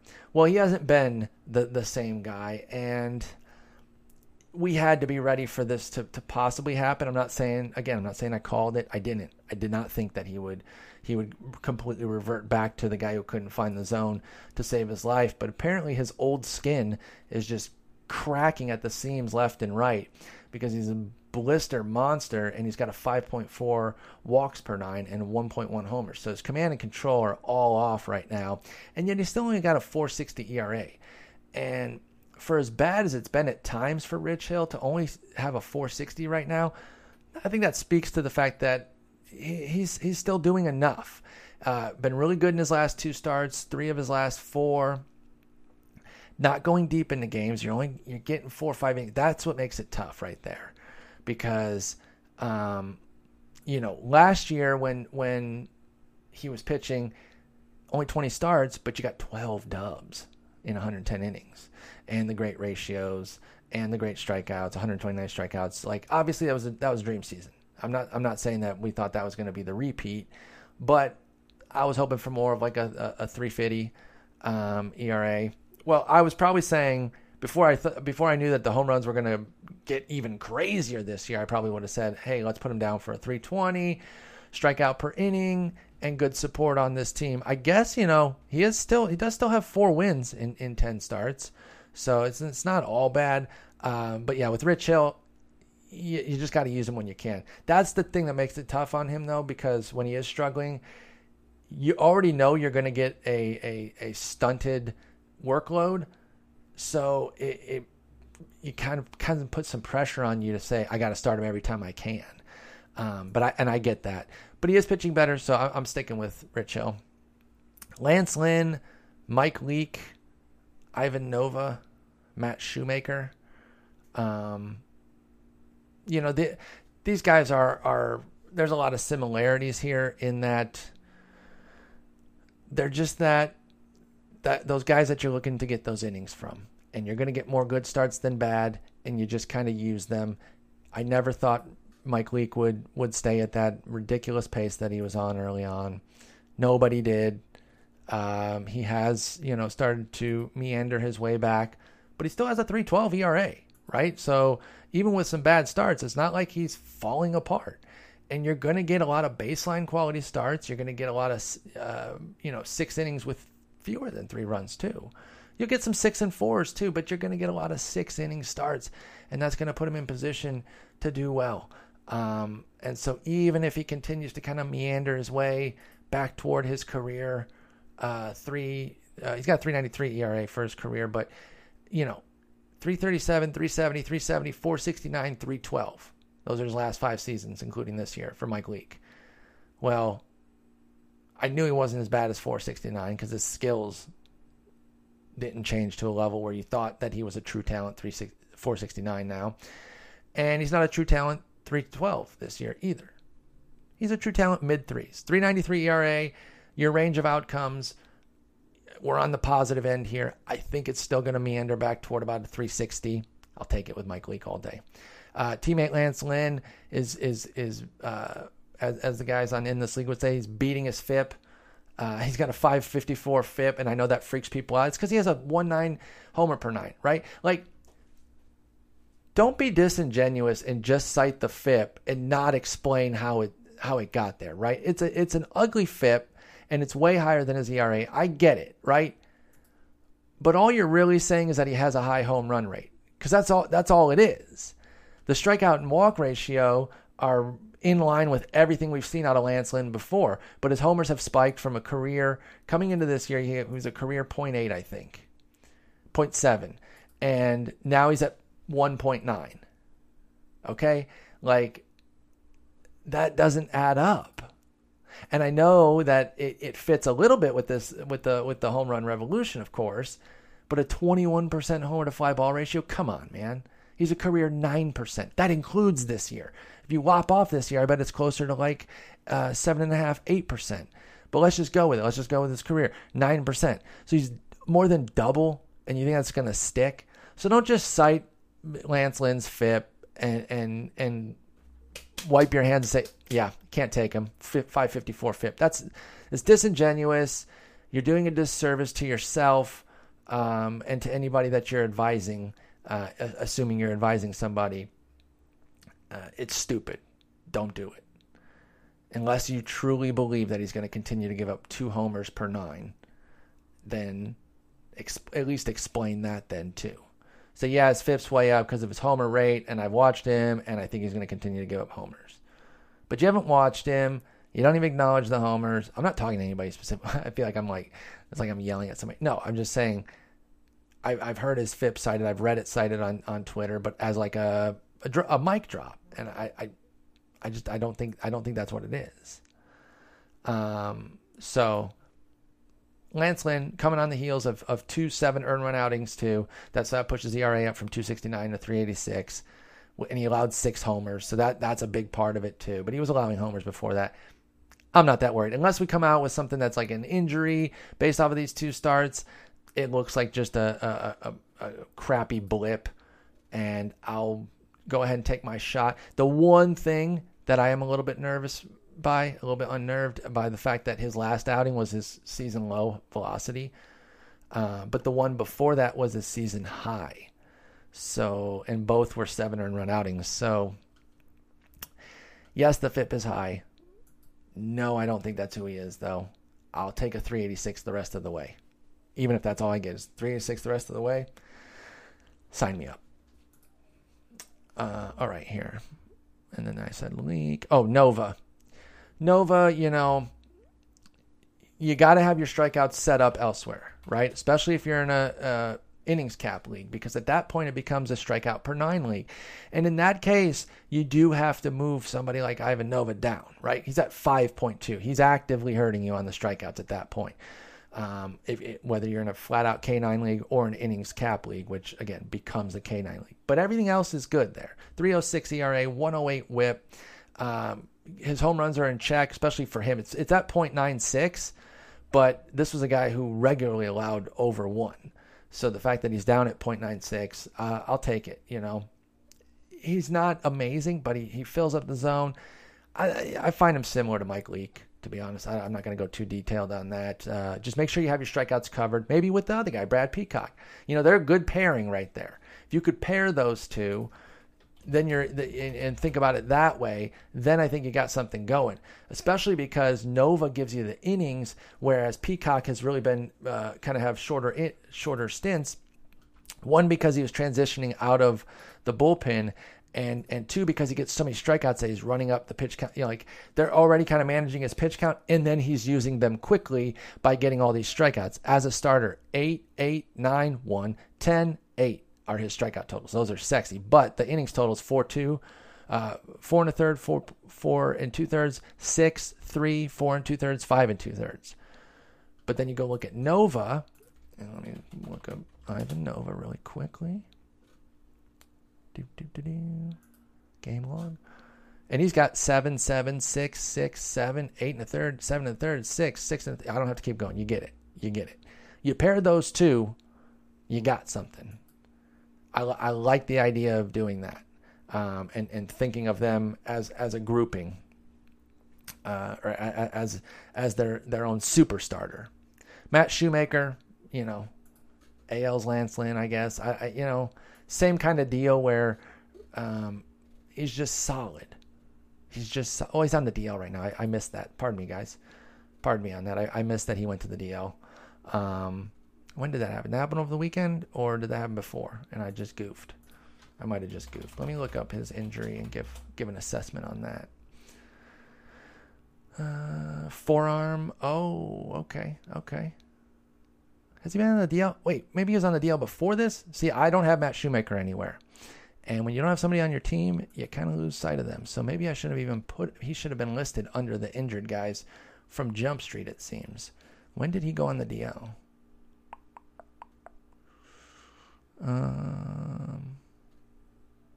The 17th. Okay. Yeah. So I put this up on the 23rd. Yeah, my fault. My fault on that one. With Matt Shoemaker, but again, same sort of class of player we're talking about, and I will stand by the Lance Lynn thing, because if you look, he's got a 1.7 homer per nine, but his other skills are really in line with everything. So as long as the form isn't something that, if he comes back from it and he's healthy and ready to go, I think Matt Shoemaker's going to be a 3.70 ERA kind of guy. All right. That caps off the usually start tier. Let's get into the spot start. I can't cover everybody in the spot start. This will take literally forever. We've already passed the 2-hour mark. So we're going to be a little bit quicker here. I'm going to give some snap thoughts on these guys. Sonny Gray's a guy who starts off the spot start tier, and that's just me being a little bit cautious. I'm starting him in most scenarios, right? Like, there. I built in the cushion of spot start just for those that might be a little bit nervous about him. But for me, Sonny Gray is somebody that I kept through a couple DL stints, or I kept through a DL stint on a couple of teams, and then I've put him right back in, and I've taken some of the bumps, but I've been impressed actually with pretty much everything he's done. Even the bad start against Houston was a terrible first inning, 5 runs on 5 hits, and then he allowed 2 hits, no runs the rest of the way. And he only lasted 5 because he'd run up 108 pitches, but I was really impressed by that. Rick Porcello, range of outcomes, y'all. Range of outcomes. You look at Rick Porcello, this is a great example of what I'm talking about when I say maybe 5 ERA is a little bit higher, but when the home runs are spiking, he's always been a guy who's allowed a lot of hits. So one little thing like home runs spiking plus a few extra hits, he's a career 9.9, and this year he's up at 12 hits per nine, and his home run rate has gone from 1.0 career to 1.5. the sequencing here, you see how he gets to a 5 ERA. I think he's at least like a 4 ERA guy, true talent. So, you spot him right now. Now, the problem is I don't know exactly when to spot him. Like, do you just use him at home? He's actually been worse at home from an ERA standpoint, but way better from a skill standpoint, 5.5 strikeout to walk ratio with 9.1 strikeouts per nine versus 4.2, 7.7 on the road. Do you start him against, a team with a certain handedness? Well, righties have an 891 OPS, lefties have an 835.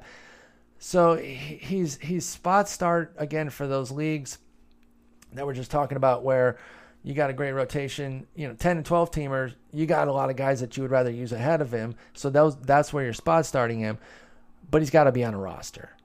Because if it's a mechanical tweak or if it's a little something on one of his pitches or if it's a little bit more fastball command, like I don't think, first off, he's not a true talent, 5 ERA guy. Rick Porcello isn't. And I think like we're looking at maybe a tweak or two, then all of a sudden he can go on a run. And it's 9 starts of a 260 ERA with 7 wins because Boston gets going or something like that. So, and I'm not even a huge Porcello guy from fantasy. I just listen. He stole a Cy Young. That's not his fault. That's mostly tongue in cheek. Although I firmly believe that Verlander deserved it. I just like to make those jokes. But you can't really do anything. 4.89 strikeout to walk ratio. The homers come down. Porcello will be fine. Masahiro Tanaka. That outing, I didn't get to watch it because I was flying to San Diego, the Tanaka versus Darvish. I was just following it on my phone. It seemed amazing. The two were both freaking dealing. Now, the thing at Tanaka, they quoted him on the telecast recently as saying that he feels that the ball is markedly different. And he said, I'm not trying to make excuses. I'm not. I own my struggles. But this is not the same ball. And he was talking about the seams. And I wonder if that's, causing some issues with fastball and splitter command, and that's why he's giving up 50 billion homers. Again, this is a guy who's had homer issues before, but it's a, solo shot here and there where he gives up a homer per 9. Well, he's at 2.2 this year with a 24% homer to fly ball ratio, double what he had last year, and even well above his 16% mark, which again includes this year. If you take his career at 16%, that includes this year's awfulness. And you're even getting down to that, I think would save him like 7 or 8 homers off of his total, and start to slice into his into his ERA. Tanaka is somebody that I would honestly buy. This is a true buy low, y'all. Now, price might have raised a little bit after that big outing. Maybe some folks are encouraged, or at least they'll feign encouragement to charge you a little bit extra. But you're still getting a major discount on Tanaka, and I think I'd buy him. I really do. I know it seems crazy, but this is a true buy low when it actually is terrible. Julio Teheran, speaking of terrible, my God, I'm less inclined. Like, this is also a buy low, but I don't have near the encouragement. Watching his starts, I don't know. I got to be consistent, though. It is a buy low. I think home runs are a major, major issue. And then a lot of the other stuff, it's worse. Like the strikeout and walk ratio are both worse, but not so much so that now all of a sudden I think he's a slug. Like I don't think Julio Teheran's automatically a slug. Now, this new home park, they built it for Freddie Freeman. They sure as hell didn't build it for Julio Teheran. He has a 758 at home and a 289 on the road. So maybe you just road start him right now. His 2.1 strikeout to walk ratio on the road isn't exactly knocking socks off, though, either. So I understand caution with Julio Teheran. Here's the thing. When I say buy low on him, though, I'm talking throw-in in a deal. When you're doing like one of those 2-for-1s that you don't want to be 2-for-1, have the guy throw Teheran in with that. Say, whatever deal you're doing there where you're getting the one superstar for your 2 quality guys, say, okay, yeah, I'll take Teheran off your hands too. And then you just throw him on your bench and see if something turns around. When guys like this are struggling, established guys, and they're still running them out there so you can be reasonably certain that it's not injury, sometimes it's just going to be a bad year. There's definitely that. But they're going to keep working, right? They're going to keep tweaking. They're going to keep trying to figure things out. And so I don't think that that we're going to see a 5.30 ERA by the end of the year for Taillon, but I don't know that it's going to be much better than, say, 4.50 either. So, you know, it's a buy low, but it's a stinky one. It's a deep league one. I would not buy low in 10 or 12 teamers. I mean, he's on the wire in 10 teamers. Dan Straley, Felix Hernandez, Tanner Roark. You know, Dan Straley is a guy that I feel like I kind of nailed it this year. I'm not going to lie. I'm going to pat myself on the back a little bit. Not that it's some great thing. But what I said was last year he had a 3.76 ERA, but a 4.88 FIP. So he was fortunate to get that. I thought this year he would have a similar ERA, but actually earn it. In other words, his FIP would come down. His skills would be more representative. He would allow fewer homers. Now, the one thing I didn't see was the strikeout jump from 7.6 to 9.1. So credit to him there. I did not have that for Dan Straley, but he's got a 3.44 ERA with a 3.80 FIP. So I still feel pretty comfortable about what I said there. Love using this guy at home. Let me actually see if he's dominating at home or if I'm just perceiving it. No, 2.31 ERA at home. But hey, I'm not flat sitting him on the road though for Dan Straley. He does have a 4.93 on the road, but a 1.23 WHIP, 9.6 strikeouts, and 3.7 strikeout to walk ratio. You know, so I kind of like some of the stuff he's doing on the road for sure. Who else did I say there? Felix and Tanner Roark. I mean, it's kind of like a what you see is what you get sort of. Like with Felix, he's back. He's actually pitching right now. It's he's given up 3 runs in 4 innings. Yeah, 4 innings on 5 hits, 4 strikeouts. You know, he's got a 4.91 ERA for the year. You know, I don't know what you can do. I don't know if you guys can hear Charlotte crying. She's pretty upset about Felix. She's a longtime Felix Hernandez fan. So I don't know. You know, what are you going to do? He's a tough one. I didn't draft him because I didn't want the headache of the name value making me feel like I have to start him and the results saying maybe you don't. But if you do look at it this year, because listen, he missed a ton of time. He missed 2 months with injury.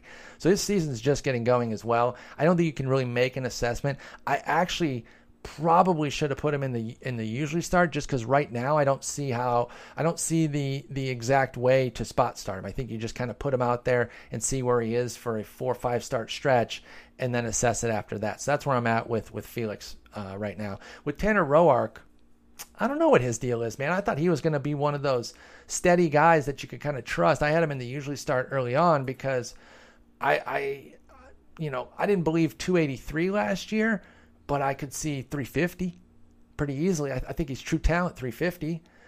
And so give me that all day. Well, everything's in line except for his homers and his hits. And I think they kind of, you know, when you start struggling with homers, you get deeper into games, you start getting some trouble. Some of those hits start to fall. You know, they kind of play off each other. But the home run rate has gone from 0.7 to 1.2. The strikeout walk rate are identical to last year, but the hits nine has gone from 7.4 to 9.9. So there's definitely some issues that he's contributing to, Tanner Roark, but I also think there's some bad luck. I don't think it's out of bounds to say that he's going through some bad luck. This is a guy who tweaks as well. He's very smart about, you know, trying to figure out what's wrong, thinks about ways to improve. He's on a real bad one right now. Five innings, 7 runs, 2 2/3, 6 runs, 6 innings, 6 runs in his last 3 outings. And even the outing before that against Texas was 6 innings, 2 runs, but 11 hits. So that was like a dodging raindrops sort of thing. So, never mind. It was 5 runs, 2 earned. Okay, so he didn't even really dodge the raindrops, at least not for his team's sake. So, I don't know. Right now, you know, 3 of those 4 starts were at home. Texas, Atlanta, at Miami, and Cincy. You know, Texas is probably the only one you didn't start him. Of course you're going to start him at Miami, and he got killed. So, I don't know, man. You do what you can. Yeah. I don't have a great answer for Tanner Roark. If I got him in a deep league, I'm probably still just riding it out. In a shallow league, 10-teamer, and you cut him, I don't blame you. I don't blame you. There's probably a team in your league that should at least have him on reserve. It doesn't have to be your team though. And in a 10-team league, maybe 6 or 7 of the teams can honestly just completely overlook him. And then maybe there's a team or two that has to say, oh, well, I could probably put him on my bench and see if he rallies. Drew Pomeranz, Joe Biagini, Joe Ross, Junior Guerra. Pomeranz has the most talent of this group for sure, and has the best chance to move up in tier. He still kind of loses himself from time to time. You know, he's a two-pitch guy with the fastball, curveball. The curveball is nasty. He really leans on that curveball. I think he's got a filthy percentage of curveball usage these past couple of years. Let's see here. I think he's like Rich Hillian. Well, this year, 39% each of the last 2 years. I mean, so he leans on it, and it's a good pitch, but you're going to have hangers. When you're that curveball dependent, you're going to have hangers, which is going to lead to homers, which is why he's a 3.81 ERA with a 1.3 homer per nine, but 27% strikeout rate each of the last 2 years too. And his walk rate's come down this year. So I like a lot of what Drew Pomeranz is doing. I actually think he needs to be a little bit higher. I'm not going to lie. If I'm adjusting these on the fly, I got him either, right in that Sonny Gray, Rick Porcello, Masahiro Tanaka grouping at the beginning of this tier, or even maybe he takes Matt Shoemaker's spot when I move Matt Shoemaker down into the injury group. I like Drew Pomeranz. I'm a fan. Joe Biagini, somebody used all the wishes. I used that joke on Twitter last night. It's not that funny. It's maybe not even funny 1%, but you know what? I said it. I own it. It's a great joke. But whatever. I mean, he's been solid for the most part. And by the way, when I made that joke yesterday, he had allowed 2 runs in the first inning. And I was like, oh boy, here we go again. Because he's had a couple bad starts recently. And he ended up going 5 1/3, 3 runs. Not so bad after a terrible first inning. First inning is the hardest inning for pitchers. So when you see these starts when they have the one bad inning and then they rally, like I take a lot from that. Or I don't ding them as hard for a negative start when I see that it was the bad first inning and then they really tightened up, like the Verlander start yesterday, or the Sonny Gray start at Houston when he allowed the 5 runs and then really tightened up. So yeah, Biagini, the real one nightmare was against the White Sox. 1 inning finished, 7 runs, 6 of them earned. He did make it into the second and allowed 4 hits, 3 runs, but didn't get a single out. So around that, you talk about range of outcomes, 7 innings, 3 runs, 1 earned, 7 innings, 3 runs, 3 earned, 5 2/3, 4 earned, 5 1/3, 3 earned. Like that's where he lives. I think 5 to 7 innings, 1 to 5 runs. And you're going to just kind of mix up in there. I've been impressed that he's had some 6, 7 inning games. His stuff is really held up well out of the bullpen. So I still like Biagini a bit, even though I made that stupid wishes joke. Joe Ross, Junior Guerra. Joe Ross has great talent. Prospect growth is not linear. But a very talented arm on a great team. I'm slotting him on reserve at the very least. He's struggling. He's definitely got some struggles. He's got some really bad starts on the ledger. But 2 of them were before his DL stint, and he's got a couple after as well. But 1 was at Colorado. But I'm not going to go through and justify all of them. He got laced by the Padres and the A's, for crying out loud, and the Braves. What the hell, Joe? Jeez. So good luck spot starting him, but I do think he needs to still be on a roster and in most leagues, because when he gets going, I mean, we saw a 3.43 ERA for 105 innings last year and a 3.64 for 77 innings the year before that. Junior Guerra's kind of figuring it out a little bit since coming off the DL. The walks have been a major issue, and that does have me a little bit alarmed for sure. But I like this guy. I think he's got some good stuff. Random 31-year-old breakout last year. Nobody thought he was a 2.81 ERA guy, but a 3.81, yeah, I think he can be kind of a true talent 3.81. But if that's what he is, true talent, 4.54 ERA right now is not that far off. I mean, he's that means he's a baseline quality start guy right now. And, he's got a 4.54 despite a 4-inning, 8-run outing at Cincy just yesterday on the 27th, where he had a terrible first inning, but he didn't tighten up. He tightened up for 3 innings, but then gave up 3 more in the 5th. So that's one of those where he could have tightened it up and kept the damage minimal, but he melted down again in the in the fifth. So, but I like Junior Guerra. I think he's somebody you can definitely spot in areas here. You know, just avoid the really, really tough spots. I know at Cincy isn't necessarily one of those, so you would have taken that one on the chin, but such is life. Spot starting is a dangerous game, man. It's tough. You're gonna have misses. You just got to use your process and hope you win more than you lose. Alex Cobb is up next, and he's a guy I've been watching closely because we've been talking about him a lot on the podcast, both with Jason and Eno, and they keep mentioning, listen, the change isn't there. The change isn't there. The change isn't there. The change is improving. The change is getting there. Okay, that's been kind of the marker of success for Alex Cobb this season is where's the change up at? And I think it's getting better and better, and we're seeing better and better results. He had a deep no hit bid yesterday, or something of a let me see, did he get through seven? No, he got through six and then allowed two hits in the seventh, and then come out for a hitless and scoreless eighth. So he goes 8 shutout innings, 2 hits, 4 strikeouts. Not a lot of strikeouts. Almost Ivan Nova-y this year. In fact, even a little bit better. He has 6.2 strikeouts. So maybe I got to have Cobb higher if I'm going to have Nova where I do. Except Nova's walk rate is so good that even when he's allowing hits, he's still got a good whip. Cobb, meanwhile, is allowing hits, and his walk rate is not bad by any stretch. 2.5. You'll take that all day, but it's not 1. It's not 1.0 like Nova's is. So he's still got a pretty high whip at 131. But I do like Cobb. I would probably move him up within this tier if I redid things right now. JC Ramirez, he's done some decent things. I'm not enamored of him by any stretch, but I am jarred every time I go to his page and see that he throws 95, 96. I don't know why. That wasn't the perception I had initially, so that when he did it, I was like, "Oh, okay, I see you, JC." But he's a great example of Exhibit 5 billion of how velocity alone will not garner success. Michael Wacha, damn dude, I don't know, man. I don't know anymore.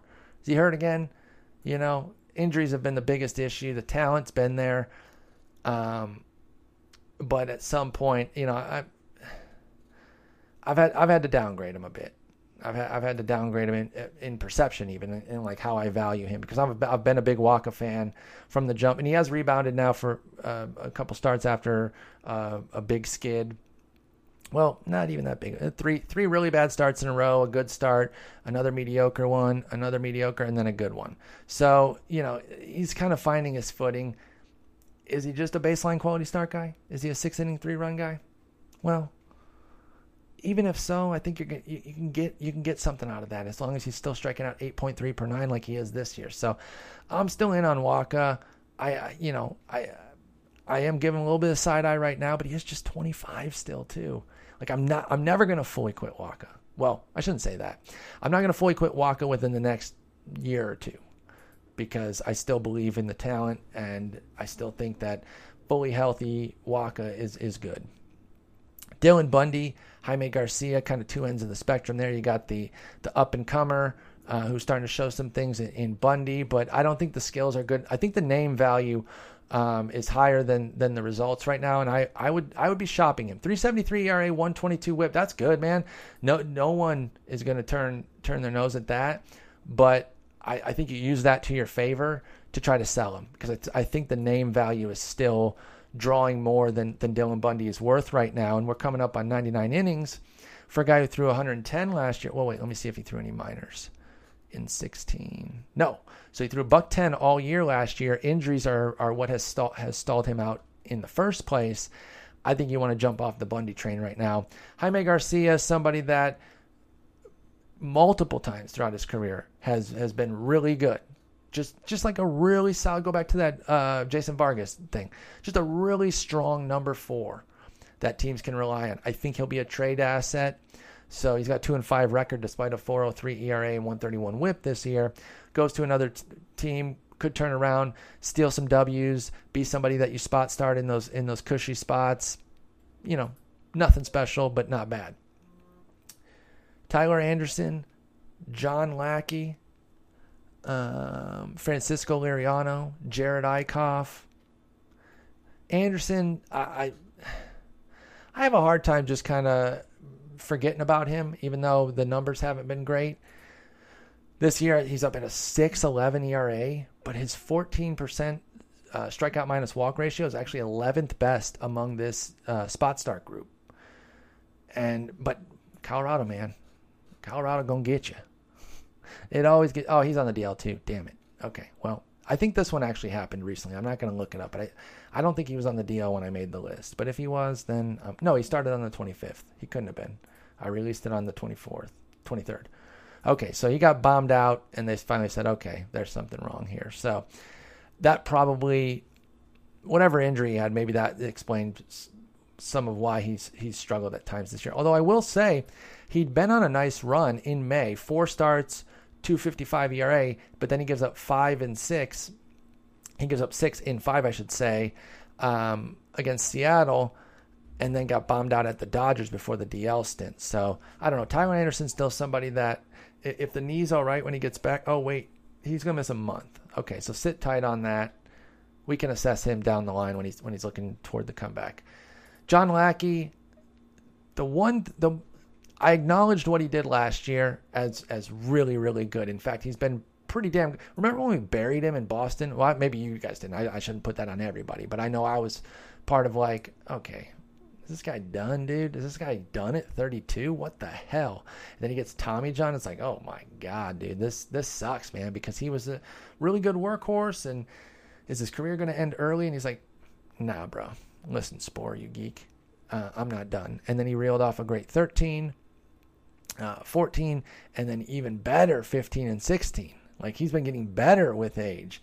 The one issue that I had, though, is once you start getting past 35, I'm just generally afraid because it can go in a blink.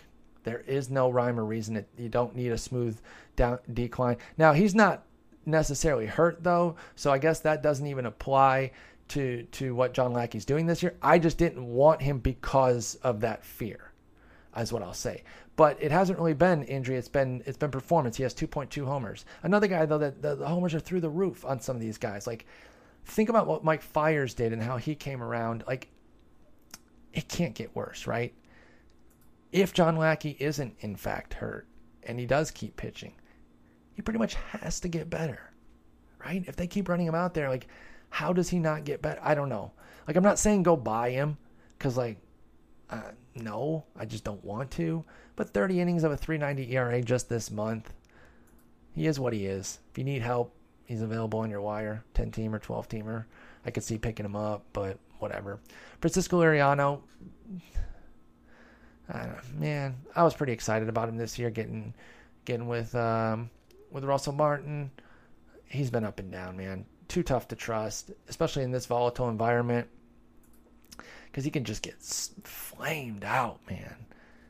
Oh, man, it's just like when it goes wrong, it goes so wrong, because the tough part about a guy like that is another guy can have the same ERA and the same whip, but if the whip comes via hits instead of walks, you don't think about it the same, and you don't judge him as harshly. But since Liriano has a 5.0 walks per nine, and you watch him, and it's just painful when he's bad.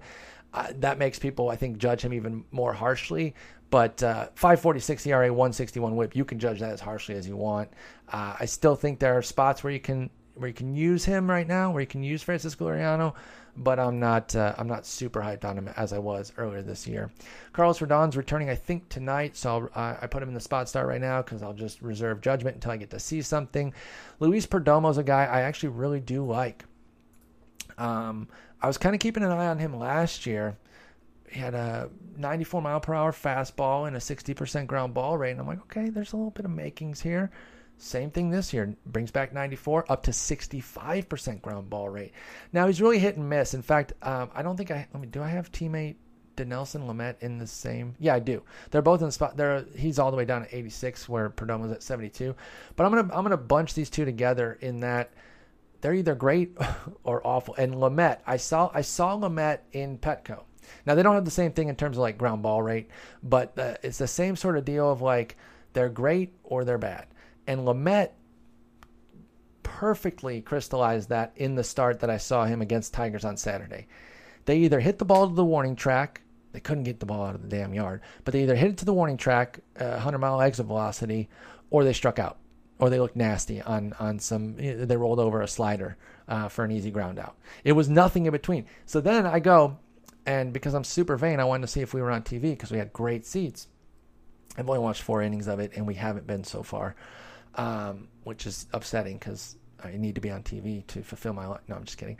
But the telecast thing said all or nothing. Like, you know, they do those little scouting reports, and they're usually, like, really stupid. They say these dumb generic phrases like win, do well, get outs. Those are the 3 keys to the game, John. If he just wins, does well, and get outs, I think we're going to have a good one today. They're usually pretty stupid, but they had a good one there. They're talking about all or nothing. And it was, I don't have the exact percentage, but this is about right, so go with me. 54% of DeNelson Lamette's plate appearances have either been a strikeout or an extra base hit. I think that's what it was. It was insane. And then that was before the game on Saturday. And then he has this game where, like, he pitches really well, but they a lot of the outs were crushed, and he did allow a couple extra base hits. So it's like, it's an interesting thing right now. I think DeNelson Lamette's finding his footing. That's why he's got these really sexy skills, 12.6 strikeouts and a 4.2 strikeout to walk ratio, but 2.4 homers and a 6.60 ERA. So I think you spot start a guy like that right now. Luis Perdomo doesn't quite have the strikeout prowess, but he makes up for it with the ground balls. And I definitely like him as well. I think you can spot start both these guys. They're widely available being Padres as well. Kenta Maeda looks like he's going to be in the rotation right now while Brandon McCarthy's down. He's been kind of hit and miss. He's tough to trust because you know he's going to get moved back out at some point. Same with Hyunjin Ryu, who I have very close to him. You know, just use them when you can. Mike Fiers, we've talked about him a lot because Jason kind of called that one. He said stay with him, and he's been great for a while now after that horrific start. I refuse to quit Jarrell Cotton long term for sure. I do think since coming back up, his command has looked better. And that was something that I overrated his command based on a month last year, and I really tried to tell myself not to get too overhyped on the month.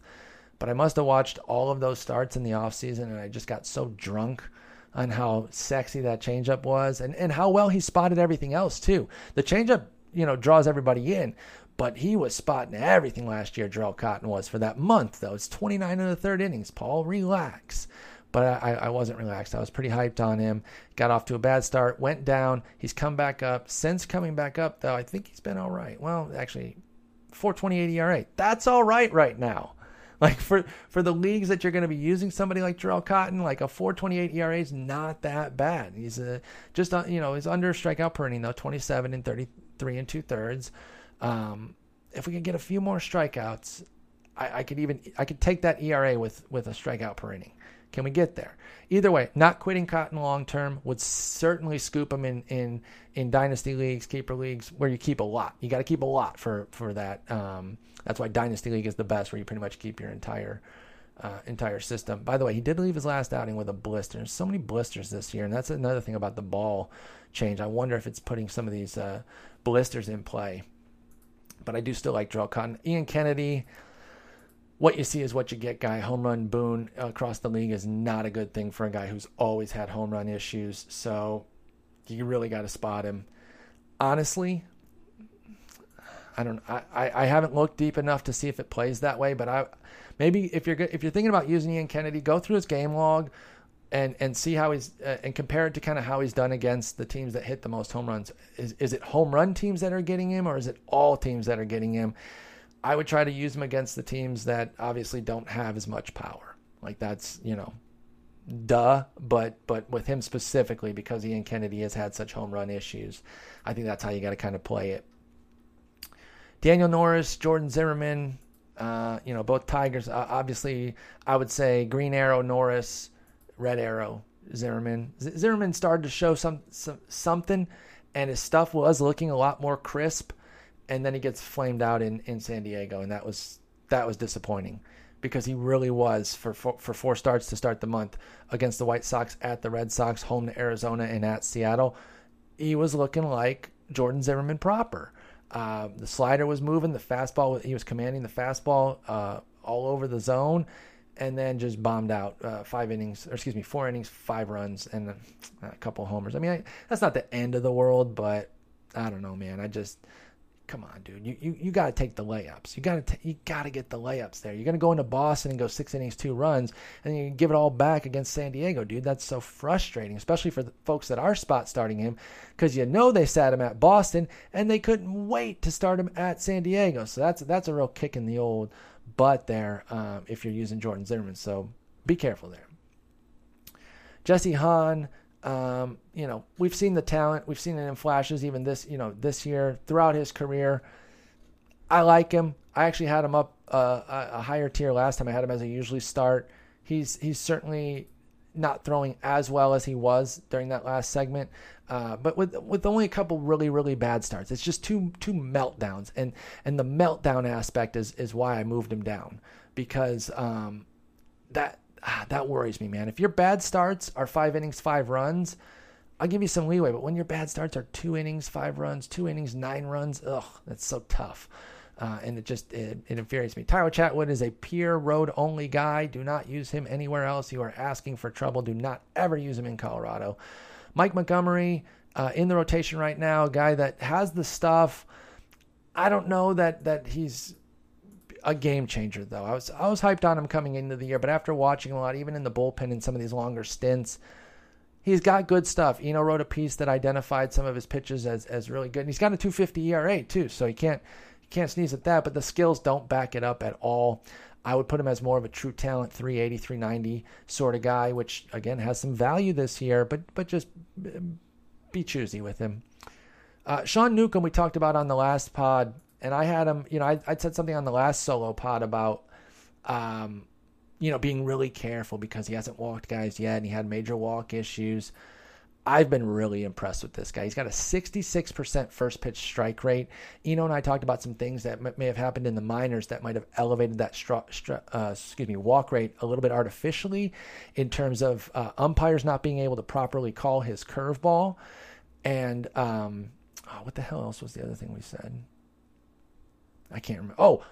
Sometimes having to just being forced to throw changeups because his changeup isn't very good. And if the Braves and the Angels before that were mandating 15, 20 changeups a game that he had to throw regardless, and they said, we don't care what the results are, just throw them, that could also elevate his walk rate. So I think we might have a guy here in Sean Newcomb who's better than his minor league numbers right out of the gate because of some circumstances that might have been beyond his control with mandated changeups and a devastating curveball that minor league umpires simply can't call properly. Alex Meyer's a little bit of a ticking time bomb, but I understand why folks are using him right now because you just need pitching. You need something that has a little flash to it too. If there's a little upside built in there, and he does have 10.6 strikeouts per nine, I get it. But 5.8 walks. It's not like even during his good starts lately, he's not walking guys. He still is, and that's why it's a bit of a ticking time bomb thing with Alex Meyer. He has just one start where he doesn't. First off, he doesn't have a walk-free start all year, and he has just one where he was under 2 walks. So he usually walks at least 2, but he's got 4, 3, 5, 2, 4, 2, 4, 5, 1, 2. Too many walks for Alex Meyer, but you can use him right now while things are working. Let's see here. Mike Fultonevich, Kevin Gausman, 2 very maddening guys. Although I did just write about Gausman, and then he went out and he was pretty good. Although he's been really good against Toronto all year. So I'm not even completely sold that was some sort of turning point. But one of the things that I was looking for was his command. It's been an issue. And where he's putting the ball, where he's missing, I think that's an issue right now. Like his raw stuff is still the way it's been in terms of velocity and the split finger and the inability to have a reliable breaking ball. But his zone placement, he's having some bad luck and he's having some struggles. Gausman's a guy that he's not this bad though. You guys know I've loved Gausman, so I am annoyed and I have pushed back from him just because he's been so bad. But I can't fully quit him, even with a 6.07 ERA and skills that kind of match it. I'm still keeping an eye on him. I wouldn't say go get him though. Dynasty League maybe. That'd be the only one, like that one where you keep everybody and you can get them for nothing. But other leagues, wait to see something, or that juicy two-start week where you're desperate. I get it, but until we see a run, I'm not gonna change my outlook on Kevin Gausman right now. I'm a little bit down on him. Fulton Evich, yeah, I was excited about him coming into the year because I thought he took some strides last year, and he throws really another guy who proves that velocity alone will not yield success. Not that a 4.10 ERA is the end of the world. We keep talking about. I'm gonna keep reiterating that a 4.10 in today's environment is something that you can take a look at, but overall, I don't know that it's going to be much better than this, like 370, which is fine. But he doesn't get enough strikeouts for the stuff that he has, because when his stuff is on, it's good. But I don't think it's not on as consistently enough. It's just not. He's got the pitches, but he doesn't use them. Or I guess here's the thing: does he have the pitches if they're not good regularly enough? Maybe at that point you can't say that he has them. He can flash them. So Mike Fultonevich, I've pushed back on where I had some high expectations coming into the year. I probably had him ranked, I think, in the 60s, and now here he's 87th. He's a deep league play. I think Charlotte's crying because she has Mike Fultonevich on every one of her rosters and wants to go outside, so I'm going to take her out. All right, we're approaching 3 hours on this, so I'm just going to talk about a few other guys that I'm kind of interested in, and we'll wrap it up. Nick Pivetta was a guy I was keeping an eye on. I think he had a really bad start. What was it, yesterday maybe, against the Mariners? Let me take a look here. But there are some intriguing factors about what Pivetta's doing. Let me see here. Let me pull that up. If you look at his base numbers now, they're not good. That is for sure. He has a 5.40 ERA and a 1.67 whip. Yeah, he was flamed out at Arizona, not at Seattle. Philly's playing Seattle right now. 2 days ago they were in Arizona. Oh yeah, that was that Monday game. But he'd been on a nice little run before that, like four straight solid starts. I don't want to say quality because they're not. If I say quality starts, that implies six and three.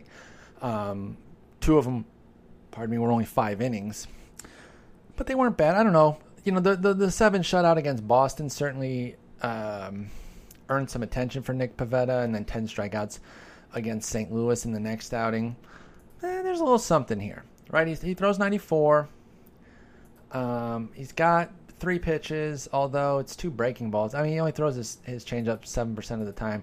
I need to watch more on Pivetta. Let's put it that way. Let's cap it on Pivetta that way. I'm intrigued by the box score scouting that I've seen and like the quick pitch highlights that I've watched, but I need to see more before I can make a firm call here. That's why he's near the back end of the spot start and could very much easily be in the could starts, which is more of the super deep league and you're looking for two-star guys, et cetera, et cetera. Zach Davies has kind of gotten himself back on track to what he is, right? Like, this guy isn't a stud. I think we knew that coming in. Even if you had confidence in him, you knew that he wasn't a stud, but you were hoping that he'd just be that solid high threes, low fours guy. And he's at 496 right now, but if you look at over his last 12 starts, he's a 397 in 665 and two-thirds innings, which is what he had last year, 397 ERA. So tough start to the season where he didn't make it to the sixth inning in any of his first four outings and give up 6, 5, 3, and 4. And he's still a 5-6 inning guy. That's the problem, though, is because if he gives up the 3-4 runs, it can be problematic, let alone anything higher, because he's only going five innings. He just doesn't go deep into games. So that's a little bit of a concern with Davies, but that's why he is down here so low. Jumping into the could starts, I think Mike Clevinger is somebody I would move up right now, if since we are doing some reassessments on the fly here. I like Mike Clevinger and I liked him coming into the year, but the one thing that really irked me this year was throwing the ball all over the place, and I was like, okay, well, hanging out with Trevor Bauer a little bit too much and maybe stop doing that. But he's tough to hit, and it's one of those things where you're giving up the walks but not the hits. I kind of encourage that, particularly in this, maybe in this era, that's not a bad strategy. You know, don't give in on the guys that you know can take your bridge. Instead, you know, maybe pitch around them. If you walk them, face the easier guy. You know, you're gonna blatantly walk everyone. You don't want traffic, but you don't want to give in either and just give up yaks left and right. So I'm hyped on Clevinger, generally speaking, especially long term. 6 innings, 1 run, 9 strikeouts against the Rangers last time out. I like that. Showing flashes. Let's just say showing flashes. I do think that he's upped himself into the spot start category with the strikeout prowess that he has this year, and I should have moved him there. I had him right on the cusp of the could starts. I would bump him. Yeah,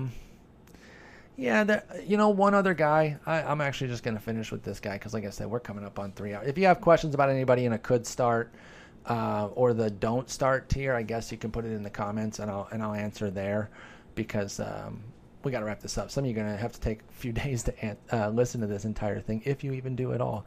Jose Urena is a guy that I've actually kind of been on for a little while. Not really so much publicly. I did write about him in the Baseball HQ Forecaster. I did his cap, so I deep dove on him. And so I know more about him than I probably normally would because I wanted to figure out what was up. He throws 94, 95. Actually, this year he's averaging 96. But Exhibit 5 trillion, that velocity alone does not equal success. He has a 15% strikeout rate, a 9% swinging strike rate. So there's more to it than just throwing hard. But he does have the slider and the changeup as well, and he uses both of them over 20% of the time. I think there are some pieces here for Jose Urena. Now, I don't know what... Well, first off, he has a 3.33 ERA this year, right? And a 1.25 whip. So that alone is working, but it's fraudulent, okay? 1.6 strikeout-to-walk ratio, you understand how he has a 5.05 FIP. Now, if someone did kind of mic drop on his FIP, I would understand it a little bit more with Jose Urena because the skills are, in fact, poor. But I think he's more likely to improve his skills while his ERA goes up than just meander toward that FIP. So, like I said, I could see him maybe being a 4.20 ERA guy, but hopefully kind of learning some things, figuring it out a little bit more, and striking out, I don't know, 18, 19% at least. He's still learning. He's very much still learning. But I think there's actually a little shred of something here with Jose Urena. He might be best served in what isn't yet an accepted role in the league of you know, 60 pitch guy. But, you know, I referenced him earlier. Doug Thorburn always talks about how it's 1 inning or 6 inning guy, and we don't have anything else in between, which is absolutely ridiculous, and I completely agree with him. There is a role for 2 inning guy, 2, 3 inning guy, and that might be Jose Urena. 549 first time through, OPS, 693 second time through, 944 third time through. So maybe he's just a 3 inning guy. But either way, I'm keeping an eye on him. That's a deep play for you. We'll end that one on a super deep play with Jose Urena. Anyway, I hope you've enjoyed this. I was kind of excited about doing this. You know, I figure you guys love hearing starting pitcher stuff. Thought maybe you'd want to hear my thoughts on a hell of a lot of guys, especially as we figure out this landscape this year. It's been so crazy that hopefully this is useful to y'all. And we will be doing the update of the next pitcher rankings at the All-Star break. Anyway, thanks for listening. I'll be back tomorrow with Eno.